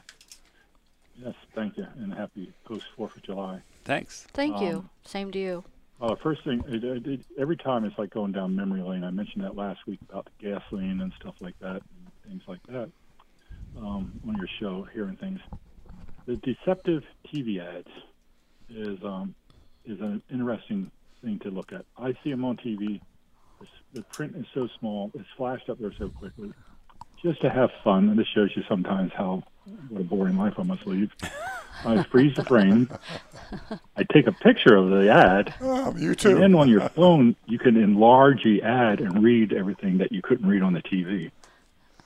So there, there's one um, suggestion for people they really want to see what's um, going on those deceptive ads. Yeah, it's shocking. Yeah. Yeah, I mean, you just can't believe what you're seeing, right, Frank? So you want to freeze it. Oh, and uh, Yeah, Earl does and that a it's- lot. It's, it's it's it's like a comedy show. You Yeah. you read this and after hearing your show, you're you're enlightened and enlarged and, and more well informed, and you can see the deceptiveness that Oh, they do. it's But, amazing. um, now here's a question for, for um, your your mechanic guy, or excuse me, your technician guy. Gasoline. It, it does, obviously doesn't have a long lifespan if you have it sitting around in your cans in, in the house for a lawnmower or for whatever. Um, since they added the sugar thing, which in back in the old days you would kill the car to put sugar in your gas tank, but today they do it under the guise of 10% ethanol. Huh. Um, how long? How long can they really keep the gas in your car, especially for the snowbirds that might leave and leave their car parked for the whole summer, that they don't take it back north? Is that an issue? Um, I don't actually have any empirical evidence on it, but my recommendation would be to go no more than five to six months at the most. Uh, simply because gasoline does start to break down and it can be corrosive. It can damage components in the car. The ethanol actually is very lightly corrosive. So I wouldn't go more than five to 6 Isn't there an additive you can put in that will allow the sitting time to increase? You can get uh, fuel stabilizers to put in that will help to keep your fuel in better shape. But again, it's it's a kind of a band aid thing. I, I would stick with the idea of fresh fuel. Okay, sounds good. Um, when we're back to gas, I think I mentioned that sometimes we have a fire pit out here. We take some gas, throw it on to get the fire started. And it's amazing if you have an old can of gas laying around that you forgot about for maybe close to a year, it almost doesn't flame up. It's almost like lighting kerosene as opposed to gas, down the vapor effect. But um, and on uh, oh, talking about that, uh, people fueling their cars and stuff like that, I still see people not turning their cars off. But I had the the great um, blessing to be able to watch what you do with fuel when you throw raw fuel into a hot tailpipe. Um, it goes into what they call your afterburners. So um, I got to see that in my Air Force career. So that was a, a nice chapter after Fourth of July. Yeah. But on a on a sad note about the flying and aviation, I um, saw on TV um, the billionaire Cline, who's really a big donor for Big Dog Ranch. Yeah. Um, it is very sad about seeing what Yeah. happened. over the Tragedy. Terrible. Absolutely terrible. Yeah, Yeah. terrible. Well, Frank. But anyway, again, thank you guys for having a great show. It's um, I can tell my cat can tell when he gets allowed to go out on Saturday mornings because there's no traffic on in the farm. When I turn on the Earl Stewart show, he says, "Oh, you're up. You're going to listen to the show. I can go outside." So I open the door and he goes wandering around the yard. And when it gets warmer, it starts raining. He comes right back. And he, he, he has it down pat. He knows it's his day to go out. Aw. What's your cat's name? Okay. Um, it's Moose, and he's all black, and he's got a very unique personality. And then we have his brother named, um, um, wow, great Pascal. And that guy's two, totally two different personalities. But I had dogs my whole life, and my daughter gave me a couple of kittens before she went away to college. and I go, oh, great, more more things to take care of. Aw. Actually, when when you travel is nice. you can just leave them a lot of food and water and a clean litter box and go away for three days. You do that with your dogs. Yeah, You're going to have to True. repair your house. Yeah, they're pretty independent, aren't they? We got to get those guys And together I, with I, Ollie. and I, I compliment you very quickly. Um, hearing Samantha is in the background and she answers the phone. It's really nice hearing a nice voice like hers. Not Oh, that the other guys didn't do any good, but um, you've got a very, very special young lady there, and I praise you for having her Well, thank you, Frank. Frank, thank you so much for that. And I have to tell you that Moose has good taste. Oh, we yeah, always love hearing cat. from you. Well, We have well, our okay, mystery. You have a nice weekend. Thank, Thank you. all. We have our mystery shop coming up, so stay tuned for that. And uh, thank you, thank you, Samantha. We call her Sammy. Uh, Sal, the black box expert, is All right. holding. Wow. Might Welcome get to some the show, answers Sal. here. Hi, can you hear me? Yeah. Yes. Well, yeah, you touched on the subject before when I was driving in the car, and I didn't know how far you wanted to get involved in it. You you touched on the subject and then you were off it. Um, is there anything in particular you need to know about the black box, which is the event data recorder, the crash data? Is that what you were referring to? Well, the question was, uh, was the black box a independent uh, unit in the car? And Rick answered that it was integrated with the entire system of the car, and that uh, it wasn't an independent uh, source of data. Uh, but in the event of a crash, it did record all the pertinent data so that the fault of the crash, the cause of the crash, uh, would be determined. And we also talked about the fact that black boxes probably vary from manufacturer to manufacturer, and Rick was speaking mainly from his knowledge of Toyota black boxes. But that's that's what we came up with. Frank, do you have something to add to that? So, yeah, a little history. I mean, this I'm started back around the year 2000, 1999. Uh-huh. when General Motors used a data for a very popular uh, crash that happened. It was Jerome Brown of the Philadelphia Eagles died in a Corvette. And at trial, a few years later, 95, 97, General Motors comes up with this black box data, which the attorney that was handling the case was just stunned by this data. That how did they get this data? And nobody ever knew there were any type of crash recorders in the car whatsoever. That local attorney here was Ed Ricci, very powerful attorney, and he basically caused the dealers and the, and through the DOT to, and the and NASTA, NAS the National Highway Traffic Safety Association, to make the technology available to others, so that someone could refute the uh, manufacturer's mm-hmm. reading on it. Yeah. It, it it really took off from there. From 2000 to now, it's just Yeah. phenomenal. The amount of data, the quality of the data, the precision of the data you can get out of a car that's been in a crash is phenomenal. Yeah, you're right, Sal. That's right. Uh, at the beginning, it was a big secret. The manufacturers had their black box data, and they weren't going to show it to anybody. And then they got the lawyers mad at them, as you say. And uh, it's evolved now where it's become a very productive. Uh, the insurance companies like it. Uh, the uh, lawyers like it. I think the consumers should like it because the facts are the facts. The truth is the truth. And when there's an accident, you want to know why it happened.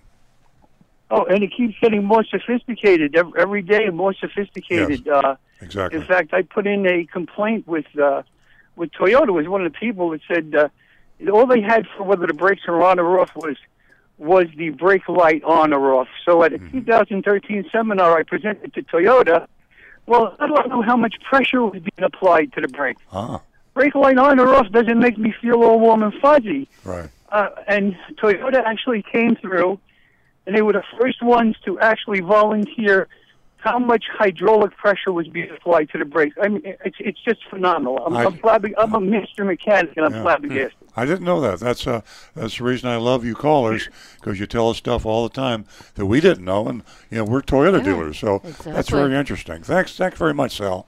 Thank you, Sal. Okay, anytime you need me, call me back again. I'd love to help you out. bye bye now. Thanks, Sal. Appreciate it.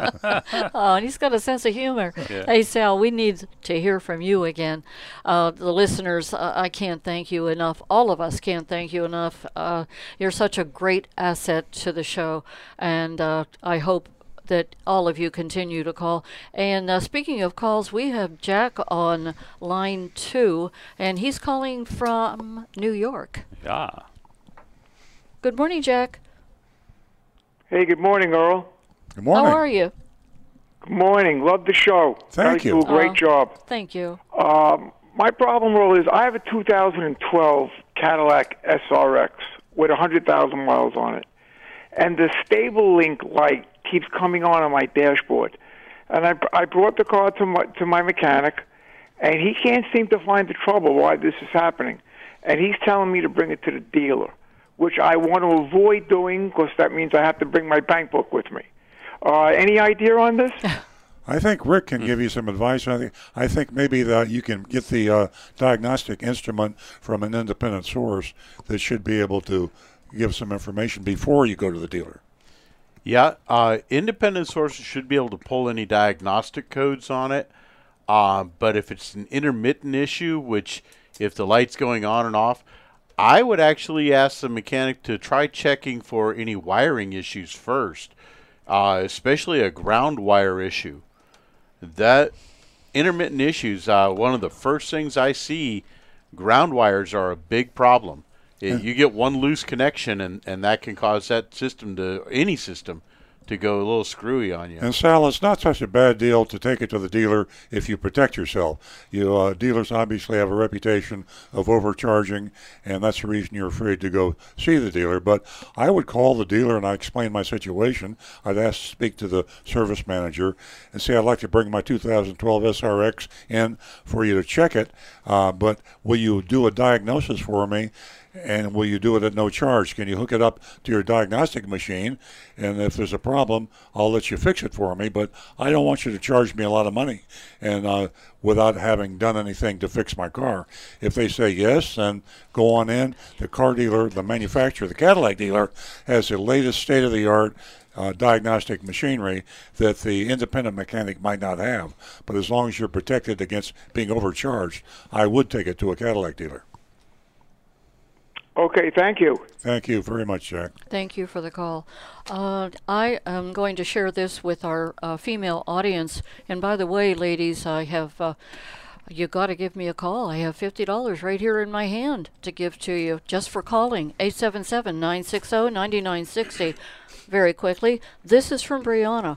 Women buy just over half of all cars sold in the United States and take care of 80% of all family car buying decisions.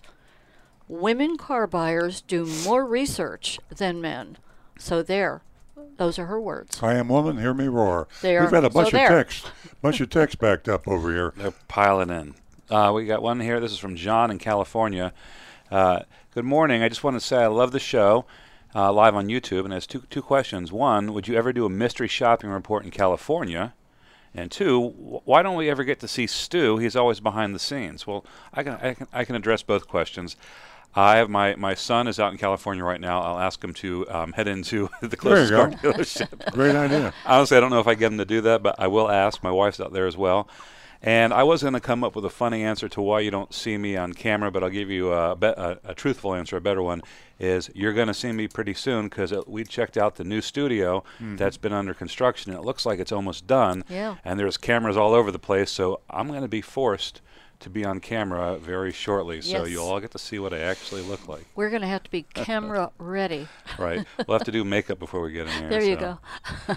All right. So we have a bunch that came in. Oh, I'm sorry. We have another text. This came on the text line. Uh, why, oh, why is it so hard to find a car that has a power passenger seat without having to go to the top of the line model? I can't imagine that equipment is that expensive. My wife and I are both elderly, and a power passenger seat is a major convenience for my wife. We don't want to spend over thirty thousand dollars to have that simple convenience, and unfortunately, they're, they're right. Usually, you have to go to the top of the line model to get, and, and that's not even on every car. But for example, like Camry, uh, you can't Yeah, get the that- base that's that's a very good question, and as a comment on the manufacturer's lack of sensitivity, uh, a lot of uh, well, older people. I mean, I used to be six foot five. I'm six foot three. I know. And, and a lot of older people are, are sit lower in the seat, and there are a lot of uh, in Florida. We have a huge elderly population, and a power seat's almost a necessity. Yeah. And Oh, why definitely why is. make somebody pay uh, thousands of dollars more just so they can get the luxury version Yeah, sh- of the show, vehicle? sh- show me a car that's got um, manual rolled up windows anymore. Yeah. You know, it's just that's just part of it. Exactly. Uh, excuse me. Uh, breaking news to our listening audience. Uh, if you call and the line's busy, it's because we are no longer taking any phone calls because we do have to get to the mystery shopping report. But you can still text, and that mystery shopping report is from CarMax of Jensen Beach. Okay, next text. Uh, some 2019 cars use R134 refrigerant. Is that going to be a big problem five years down the road for repair? That's for Rick. And 25 words or less, Rick. R134 should be available for a long time because even now you can still find R12 by looking online like uh, Craigslist or places like that. All right. Very good. Rapid fire. Here we go. Uh, on youranonymousfeedback.com, the story about Lee Iacocca would have been a perfect start for the show after Earl's new intro. We, why take a caller within five minutes of the show uh, starting? I think a short story to get everyone started with questions, comments, and get into the show would be perfect. I love that comment. That's a great question. I think- uh, comment. Yeah. Okay. Uh, next question. Uh, does it matter what time of year you buy a car? Is it true that October through December is the best time? What about these mid-year holiday specials? Um, that's uh, there is the question right there. Best time to buy the car is at the end of the month or toward the end of the year because of bonuses and incentives by the manufacturers and the dealers and to the car salespeople. Uh, I always recommend buying the current year model. Uh, you can get a discount on last year's model, but the depreciation you suffer, instantaneous depreciation, when you buy, if you buy a 2018 car today, you have instantaneous depreciation. Buy the 2019, if there's a 2020 available, buy that. Uh, you negotiate and you use TrueCar, you use uh, Costco, you use Consumer Reports. Uh, I've just found out that AAA uses TrueCar. Uh, get the best price you can on the current model. The depreciation that you suffer on last year's model uh, does not more than offsets the savings. Okay. Uh, another one came in on youranonymousfeedback.com. Uh, good morning. I may have missed your answer last week due to streaming issues. Uh, why haven't you expanded to another car make like Lexus? because I have been unable to convince Toyota to assign a Lexus dealership to me. I would love to have a Lexus dealership, and uh, getting a new franchise for any model car is a very difficult thing, and it's uh, political in a lot of ways. And uh, don't get me started on that because we don't have enough time. One day I'll do an entire two-hour show on why the, well, the corruption and the politics in assigning new car franchises. There you go. Uh, next one, also on youranonymousfeedback.com. I have a mechanical question. Speaking about highway miles versus city miles and the wear on the engine, the idea being that the startup of the engine causes wear when there's a lot of there's less oil circulating. About hybrids and their shutting off the engine when stopped, would this cause similar wear on the engine compared to city trips of multiple startups of the engine, or are the hybrids designed to address this potential issue? Great question. They are actually designed to address that, as are all cars now, because they have what's called an anti drain back valve that keeps the oil in the passageways, and it takes long time for that oil to actually work its way all the way back down out of the engine. So the hybrids have that advantage over the standard cars that have the engine shut off at the red light, which is a bad idea. Well, actually, all cars will keep the oil up in the engine. Oh. It's just that with conventional cars, when you shut them off for a longer period of time, Oh. the oil can slowly leak its way back down into the oil pan. Gotcha. Okay. Are we caught up on text? We are all caught up. Ready okay, for the let's show. uh, glide into our uh, mystery shopping report here. Yeah, and ladies and gentlemen, vote on that mystery shopping report, please. 877, excuse me, uh, 772 497 6530. We just uh, mystery shopped CarMax again. We mystery shopped them last week, uh, and that was in Boynton. This week we shopped them in Jensen Beach.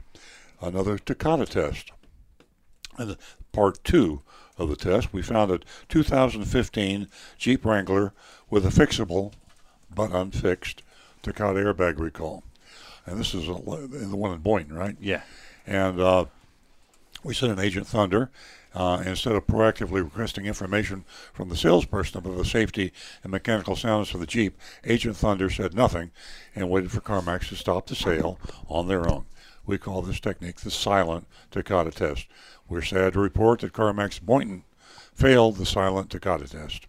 This failure came on the heels of two prior mystery shops at the Boynton location, both with Takata test failures. Things aren't looking good at CarMax Boynton, so we decided to see if another CarMax location would fare better.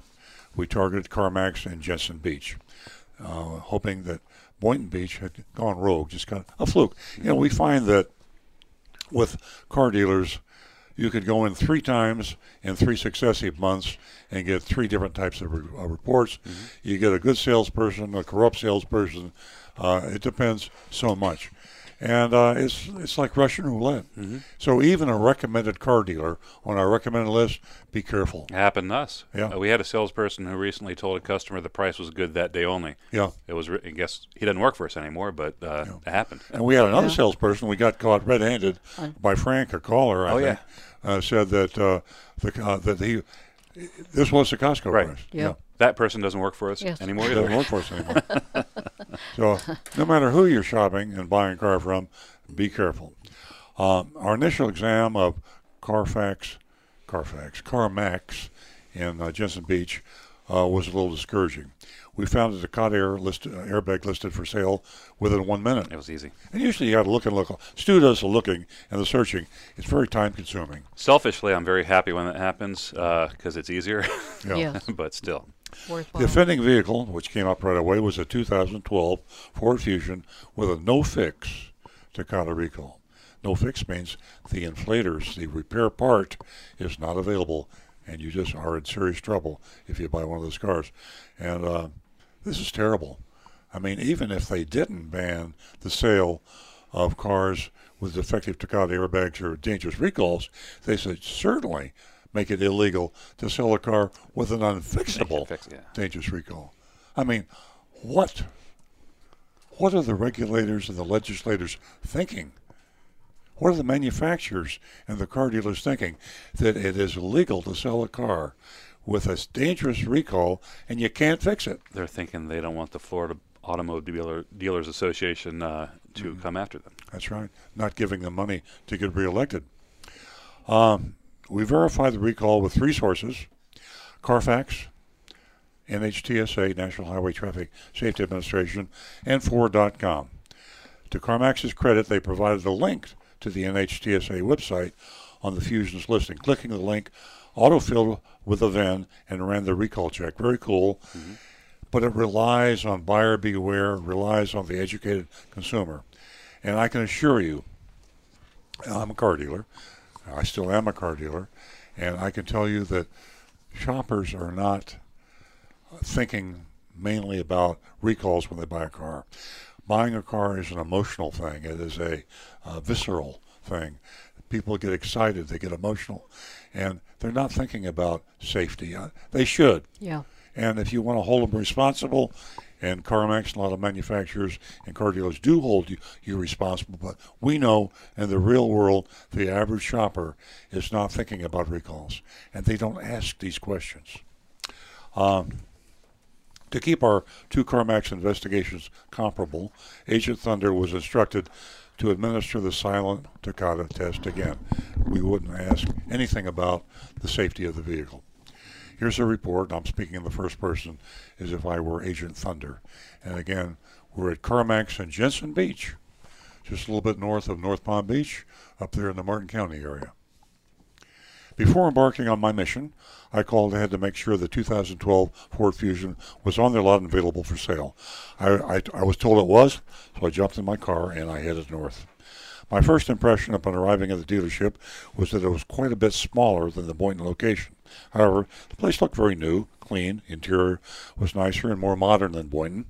It was pretty busy inside, but it didn't take long for Mike to approach me and introduce himself. We name names, we name dealerships, uh, we name managers. This is uh, no punches pulled. We tell the truth as we see it. I told Mike I came in to see uh, 2012 Fusion. I found online. He knew exactly the one I was thinking about and said it was nearby. The two of us walked outside, quickly found the car. Mike opened the door, attempted to start the car. It wouldn't start. Very embarrassing. Happens. Very embarrassing when that happens. But Mike wasn't phased, uh, and he ran inside to get a jumper box. Once the car was started, we went on test drive. Same procedure as the last car, CarMax. Salesperson drove first, then offered to switch places. Uh, this is a protocol, and this is uh, the same thing that other car dealers do, especially CarMax. And it tells you CarMax has consistent training among the different CarMax lota- locations, and they have hundreds of them all around the country. Largest retailer of used cars in the world. Mike was informative and funny. He described the features of the car and expressed his surprise at how good the condition of the seven year old car was. Now, think about this seven years. That car with a defective Takata airbag has been sitting around a long time. It's got the seven year itch. Seven year itch, and it's in Florida with high humidity, high heat, and there is Florida has the dubious honor of being the most dangerous state to own a car with a defective Takata airbag. Heat, heat and humidity, we have more airbag problems, exploding Takata airbags, than any other state. After we returned to the lot and headed back inside, Mike described the steps that lay ahead. He said we would review a vehicle history, history report and explain uh, he would be my sole point of contact. He explained the pricing. The price was given up front, and there was no haggling, no negotiating. Then he collected some information from me and asked if I was financing or paying cash. I said I was paying cash. Mike left me briefly and returned with a vehicle history report and a printed buyer's order, something you don't normally see at other car dealerships. Right up front. Right up front. And usually you have to beg for a vehicle buyer's order. They don't want you to have their price because you can shop and compare their price. Yeah. Not CarMax, though. CarMax is one price. And that's a good thing because you, you know, I should have told an earlier caller uh, to, he was asking about buying a uh, Nissan. yeah. And I said, check the CarMax price on that year make model Nissan. And that gives you a basis for comparison. Now, if you find a better Nissan uh, at a lower price, buy it. But you, they give you the right. CarMax gives you the right to shop and compare. That is a right that we have as Americans to be able to. It's like the free enterprise system, shopping and comparing. And other dealers deprive you, deprive you of that right. Um, he mentioned, Mike, there was still an outstanding airbag recall. He told me that all I needed to do was to take it to a Ford dealer for a free repair. I pause. Do you I remember pause. earlier in the report? Yeah. Uh, this is unfixable. Uh, I asked him uh, why CarMax didn't do this before trying to sell it to us, which is a very good question. You know, you got the airbag, the manufacturer responsible, Ford, will have their dealer fix it at no charge. And the question was, why didn't you do it? And here's what he said. Mike replied, it would be too difficult with all the CarMax had an inventory. He said they wouldn't have time and it would cost too much money to pay people to take them back and forth for these repairs. Now think about this. This is the CarMax alibi. First of all, CarMax does have a lot of used cars in their inventories, but hopefully they don't all have dangerous recalls. And hopefully there aren't that many cars in inventory, at CarMax inventory around the country that have unfixed uh, dangerous recalls. So why not send them out as part of the reconditioning? It might have been true, a few years ago Yeah. when there was thousands of them everywhere, but And I will assure you that if they have a warrantable condition in a late model used car, I assure you they send it to the dealer. they're not going to pay for If it. they'll send a transmission problem or an air conditioning problem to another dealer to get fixed at no charge, why won't they send a recall to another dealer? Because no one will notice the recall, but they'll notice a jerky transmission. Exactly. wow. Okay. That's their excuse. Their excuse, excuse is nonsense. I asked him if it was legal to sell used cars with recall like this, and he said that it was. It's a sad statement, isn't it? It is legal, and that's one of our biggest problems now is trying to get the legislators of the world, I should say mainly the United States, and the regulators of the United States to make it illegal to sell cars with dangerous recalls. After the recall discussion, Mike reviewed the buyer's order and pointed out the $399 dealer fee. Excuse me, they have a different name. They all have different names. Nobody calls a spade a spade anymore. They call it whatever they want to call it. They don't call them dealer fees. This is a CarMax processing fee. Sounds pretty official, doesn't it? Except it's hidden profit to the dealer. I've heard better. Yeah. And there's also some more hidden profit we'll get to later called an electronic filing fee. He didn't even mention that one at this point of the discussion. I asked if I could take the buyer's order with me and then come back in an hour to do the paperwork. Mike said uh, that was no big deal and handed me the document. Again, back from the bad to the good. This is a good thing about CarMax. They give you a buyer's order, they give you a fixed price, non negotiable, and you they can shop it, compare it with anybody you want to. And that should be the right of everybody. But there are very, very almost no dealers that will allow you to do that. Okay, epilogue CarMax Jensen failed the silent, the silent Takata test. In more more ways than one, while the salesperson did dis- disclose the recall, he still proceeded with the sale. That is the defining moment of the Takata test. But even worse than that, Mike incorrectly told Agent Thunder that he could take the Fusion to any Ford dealer for a free repair. There is no fix available for this recall. Whoever actually buys this car will have to remain exposed to the danger of a potential explosion. For how long? We don't know. Some of these people, people that have bought these cars with the inflators, the fixed not available, have been driving them for years. So you don't know when you buy a car with an unfixed recall how long it's going to take. It's important to remember that time is one thing the driver or passenger of this car doesn't have. This airbag is seven years old. It's a 2012, and it can blow up at any minute. Airbags blow up, by the way, even without collisions. Takatas have actually spontaneously exploded. When they explode, the shrapnel goes through the compartment, whether it's the driver's side or the passenger side. You're talking about a hand grenade. Yeah. You're going to get shrapnel if you're sitting in the front seat, one way or the other. Yeah. So here we are. A serious violation by CarMax, but then again, is a serious violation by, by virtually every car that we have shopped. And uh, now we come to the end of the report, and we ask you to uh, vote on it. I, I, I do mention one more thing here. I alluded to earlier. They said the dealer fee, and they call it the CarMax processing fee, was three ninety nine. They also have a twenty seven dollar electronic filing fee. That's also hidden profit. Mm-hmm. And it's uh, you add that to the three ninety nine, you now have four hundred twenty six dollars in hidden fees. Which, Yeah. interestingly, uh, well, a little bit less. I'm sorry, the Florida average is six to seven. I thought that put Yeah. close to the average. Yeah. Uh, CarMax uh, has a, a dealer fee like virtually every other dealer in the state of Florida, and a higher fee than most uh, other states, and no control on naming the fee. In other in other states, they have a control. Uh, they call it whatever they want to call it, but they can't call it different names. Usually a dealer fee, uh, and that's misle- misleading in itself. But at least they have a cap on it. Okay. Um, I will mention one other thing before we get into the votes. How much time do we have? We have nine minutes, say. Oh, we got plenty of time.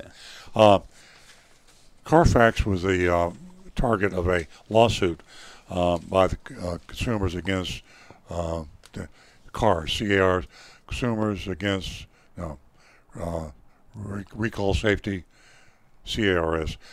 Um, Rosemary Shahan, the president of CARS, filed a lawsuit against CarMax and also General Motors through the Federal Trade Commission. Actually sued the Federal Trade Commission. Sure. And they lost the suit.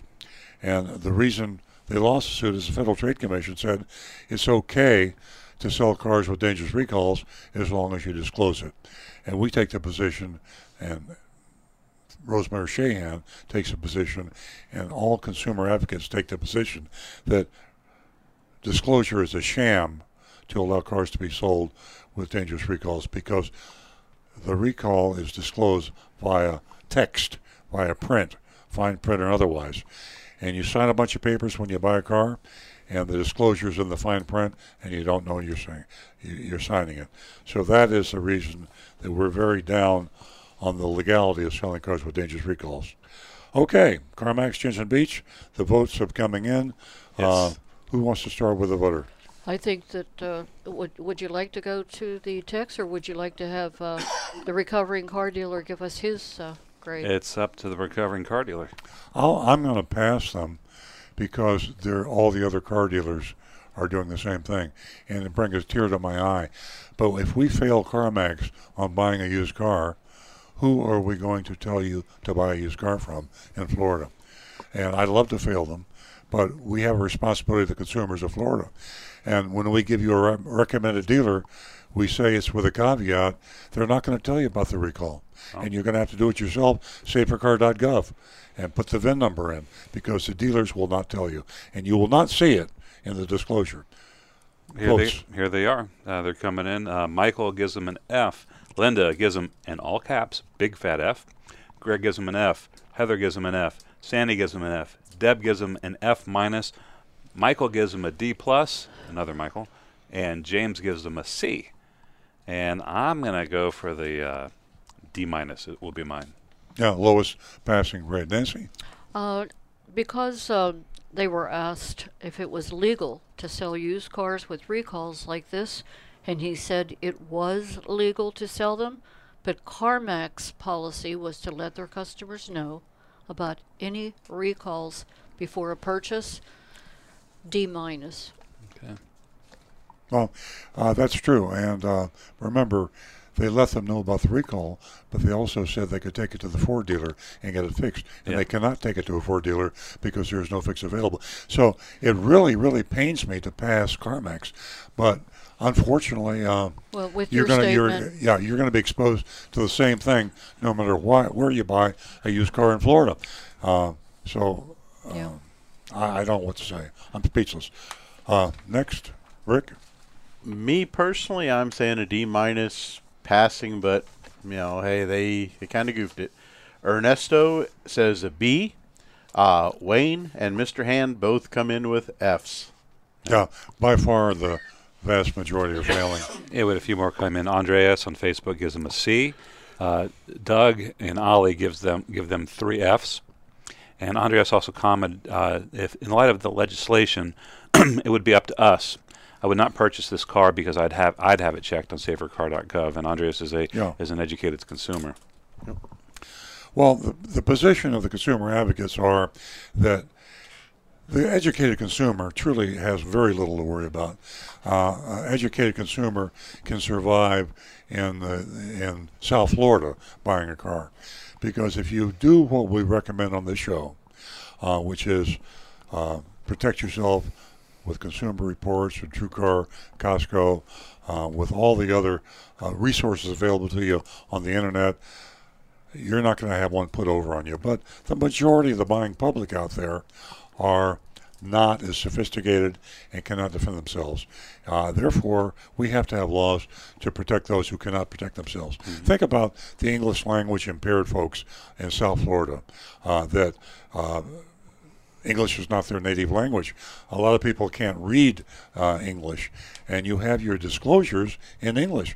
You don't have Spanish or Creole California or does, California does that. Yeah. California requires in, all, in, in a lot of language, It's- Mandarin, it's ama- Vietnamese. yeah, I agree with you, Stu. It's amazing out there. My sister lives out there, Yeah. and the things that she tells me about the car business out there, it's unbelievable. In terms of disclosure in writing, let's be honest. Uh, you can't read it in many cases because the fine print's too small. Uh, if we're talking about advertising disclosure, that's laughable because we heard a caller earlier in the show that was taking still pictures of the uh, Yeah. flash on the screen of the fine print. And nobody reads the fine print in contracts. I'm a sophisticated buyer. I'm a sophisticated consumer. And I do not read the contracts that I sign. When I buy something, I read them for you, sir. Well, or my lawyer does. I have my lawyer. If it's a huge amount of money, I have my lawyer do it. But in most cases, uh, I don't read things. We just don't read things in fine print. But not everybody has a Stu. Uh, That's true. There's actually a sorry uh, a company that where you sign that end user license agreement on software. They actually put a clause in that if someone were to contact them and request it, they had a, a several thousand dollar prize just for the people who actually read that license agreement for the 1st Mm-hmm. person. And it was years before somebody finally called them up and said, "Hey, I want to claim this prize." And they, the- they gave them. I did the same money. thing. I did the same thing to my management team at the dealership. And the last thing I said in my lesson to all the managers was, "If you read this, you win five hundred dollars." And guess what? I won five hundred dollars. No, you didn't. Well, before we put People the- don't read a lot of Yeah, stuff. Well, uh, we're getting into the habit at home. Before we put the gloves on and go Yeah. at each other, we read. We, let's go get the manual. Let's check this out. Let's check that out. Yeah. When we're putting things Okay, we've only got about a minute. What do we got? One scotch. minute. We got one minute, and so we'll have to uh, just. I want to say one more brief thing here. I want to say I'm sorry about Channel 5 WPTV, who just a few days ago did an expose on hidden fees and never mentioned car dealers. And I think it's a shame because car dealers are the biggest offenders. And Channel 5 WPTV, you might not like this, but I think you're afraid of losing their advertising. And shame on you, WPTV. And you can call me anytime. I think that you're the best channel, the best local news. I watch WPTV. I love you guys, but shame on you. Thank you very much for that, ladies and gentlemen. Thank you for joining us this morning. We do enjoy your company. Stay tuned next week. We'll be right back here. Have a great weekend.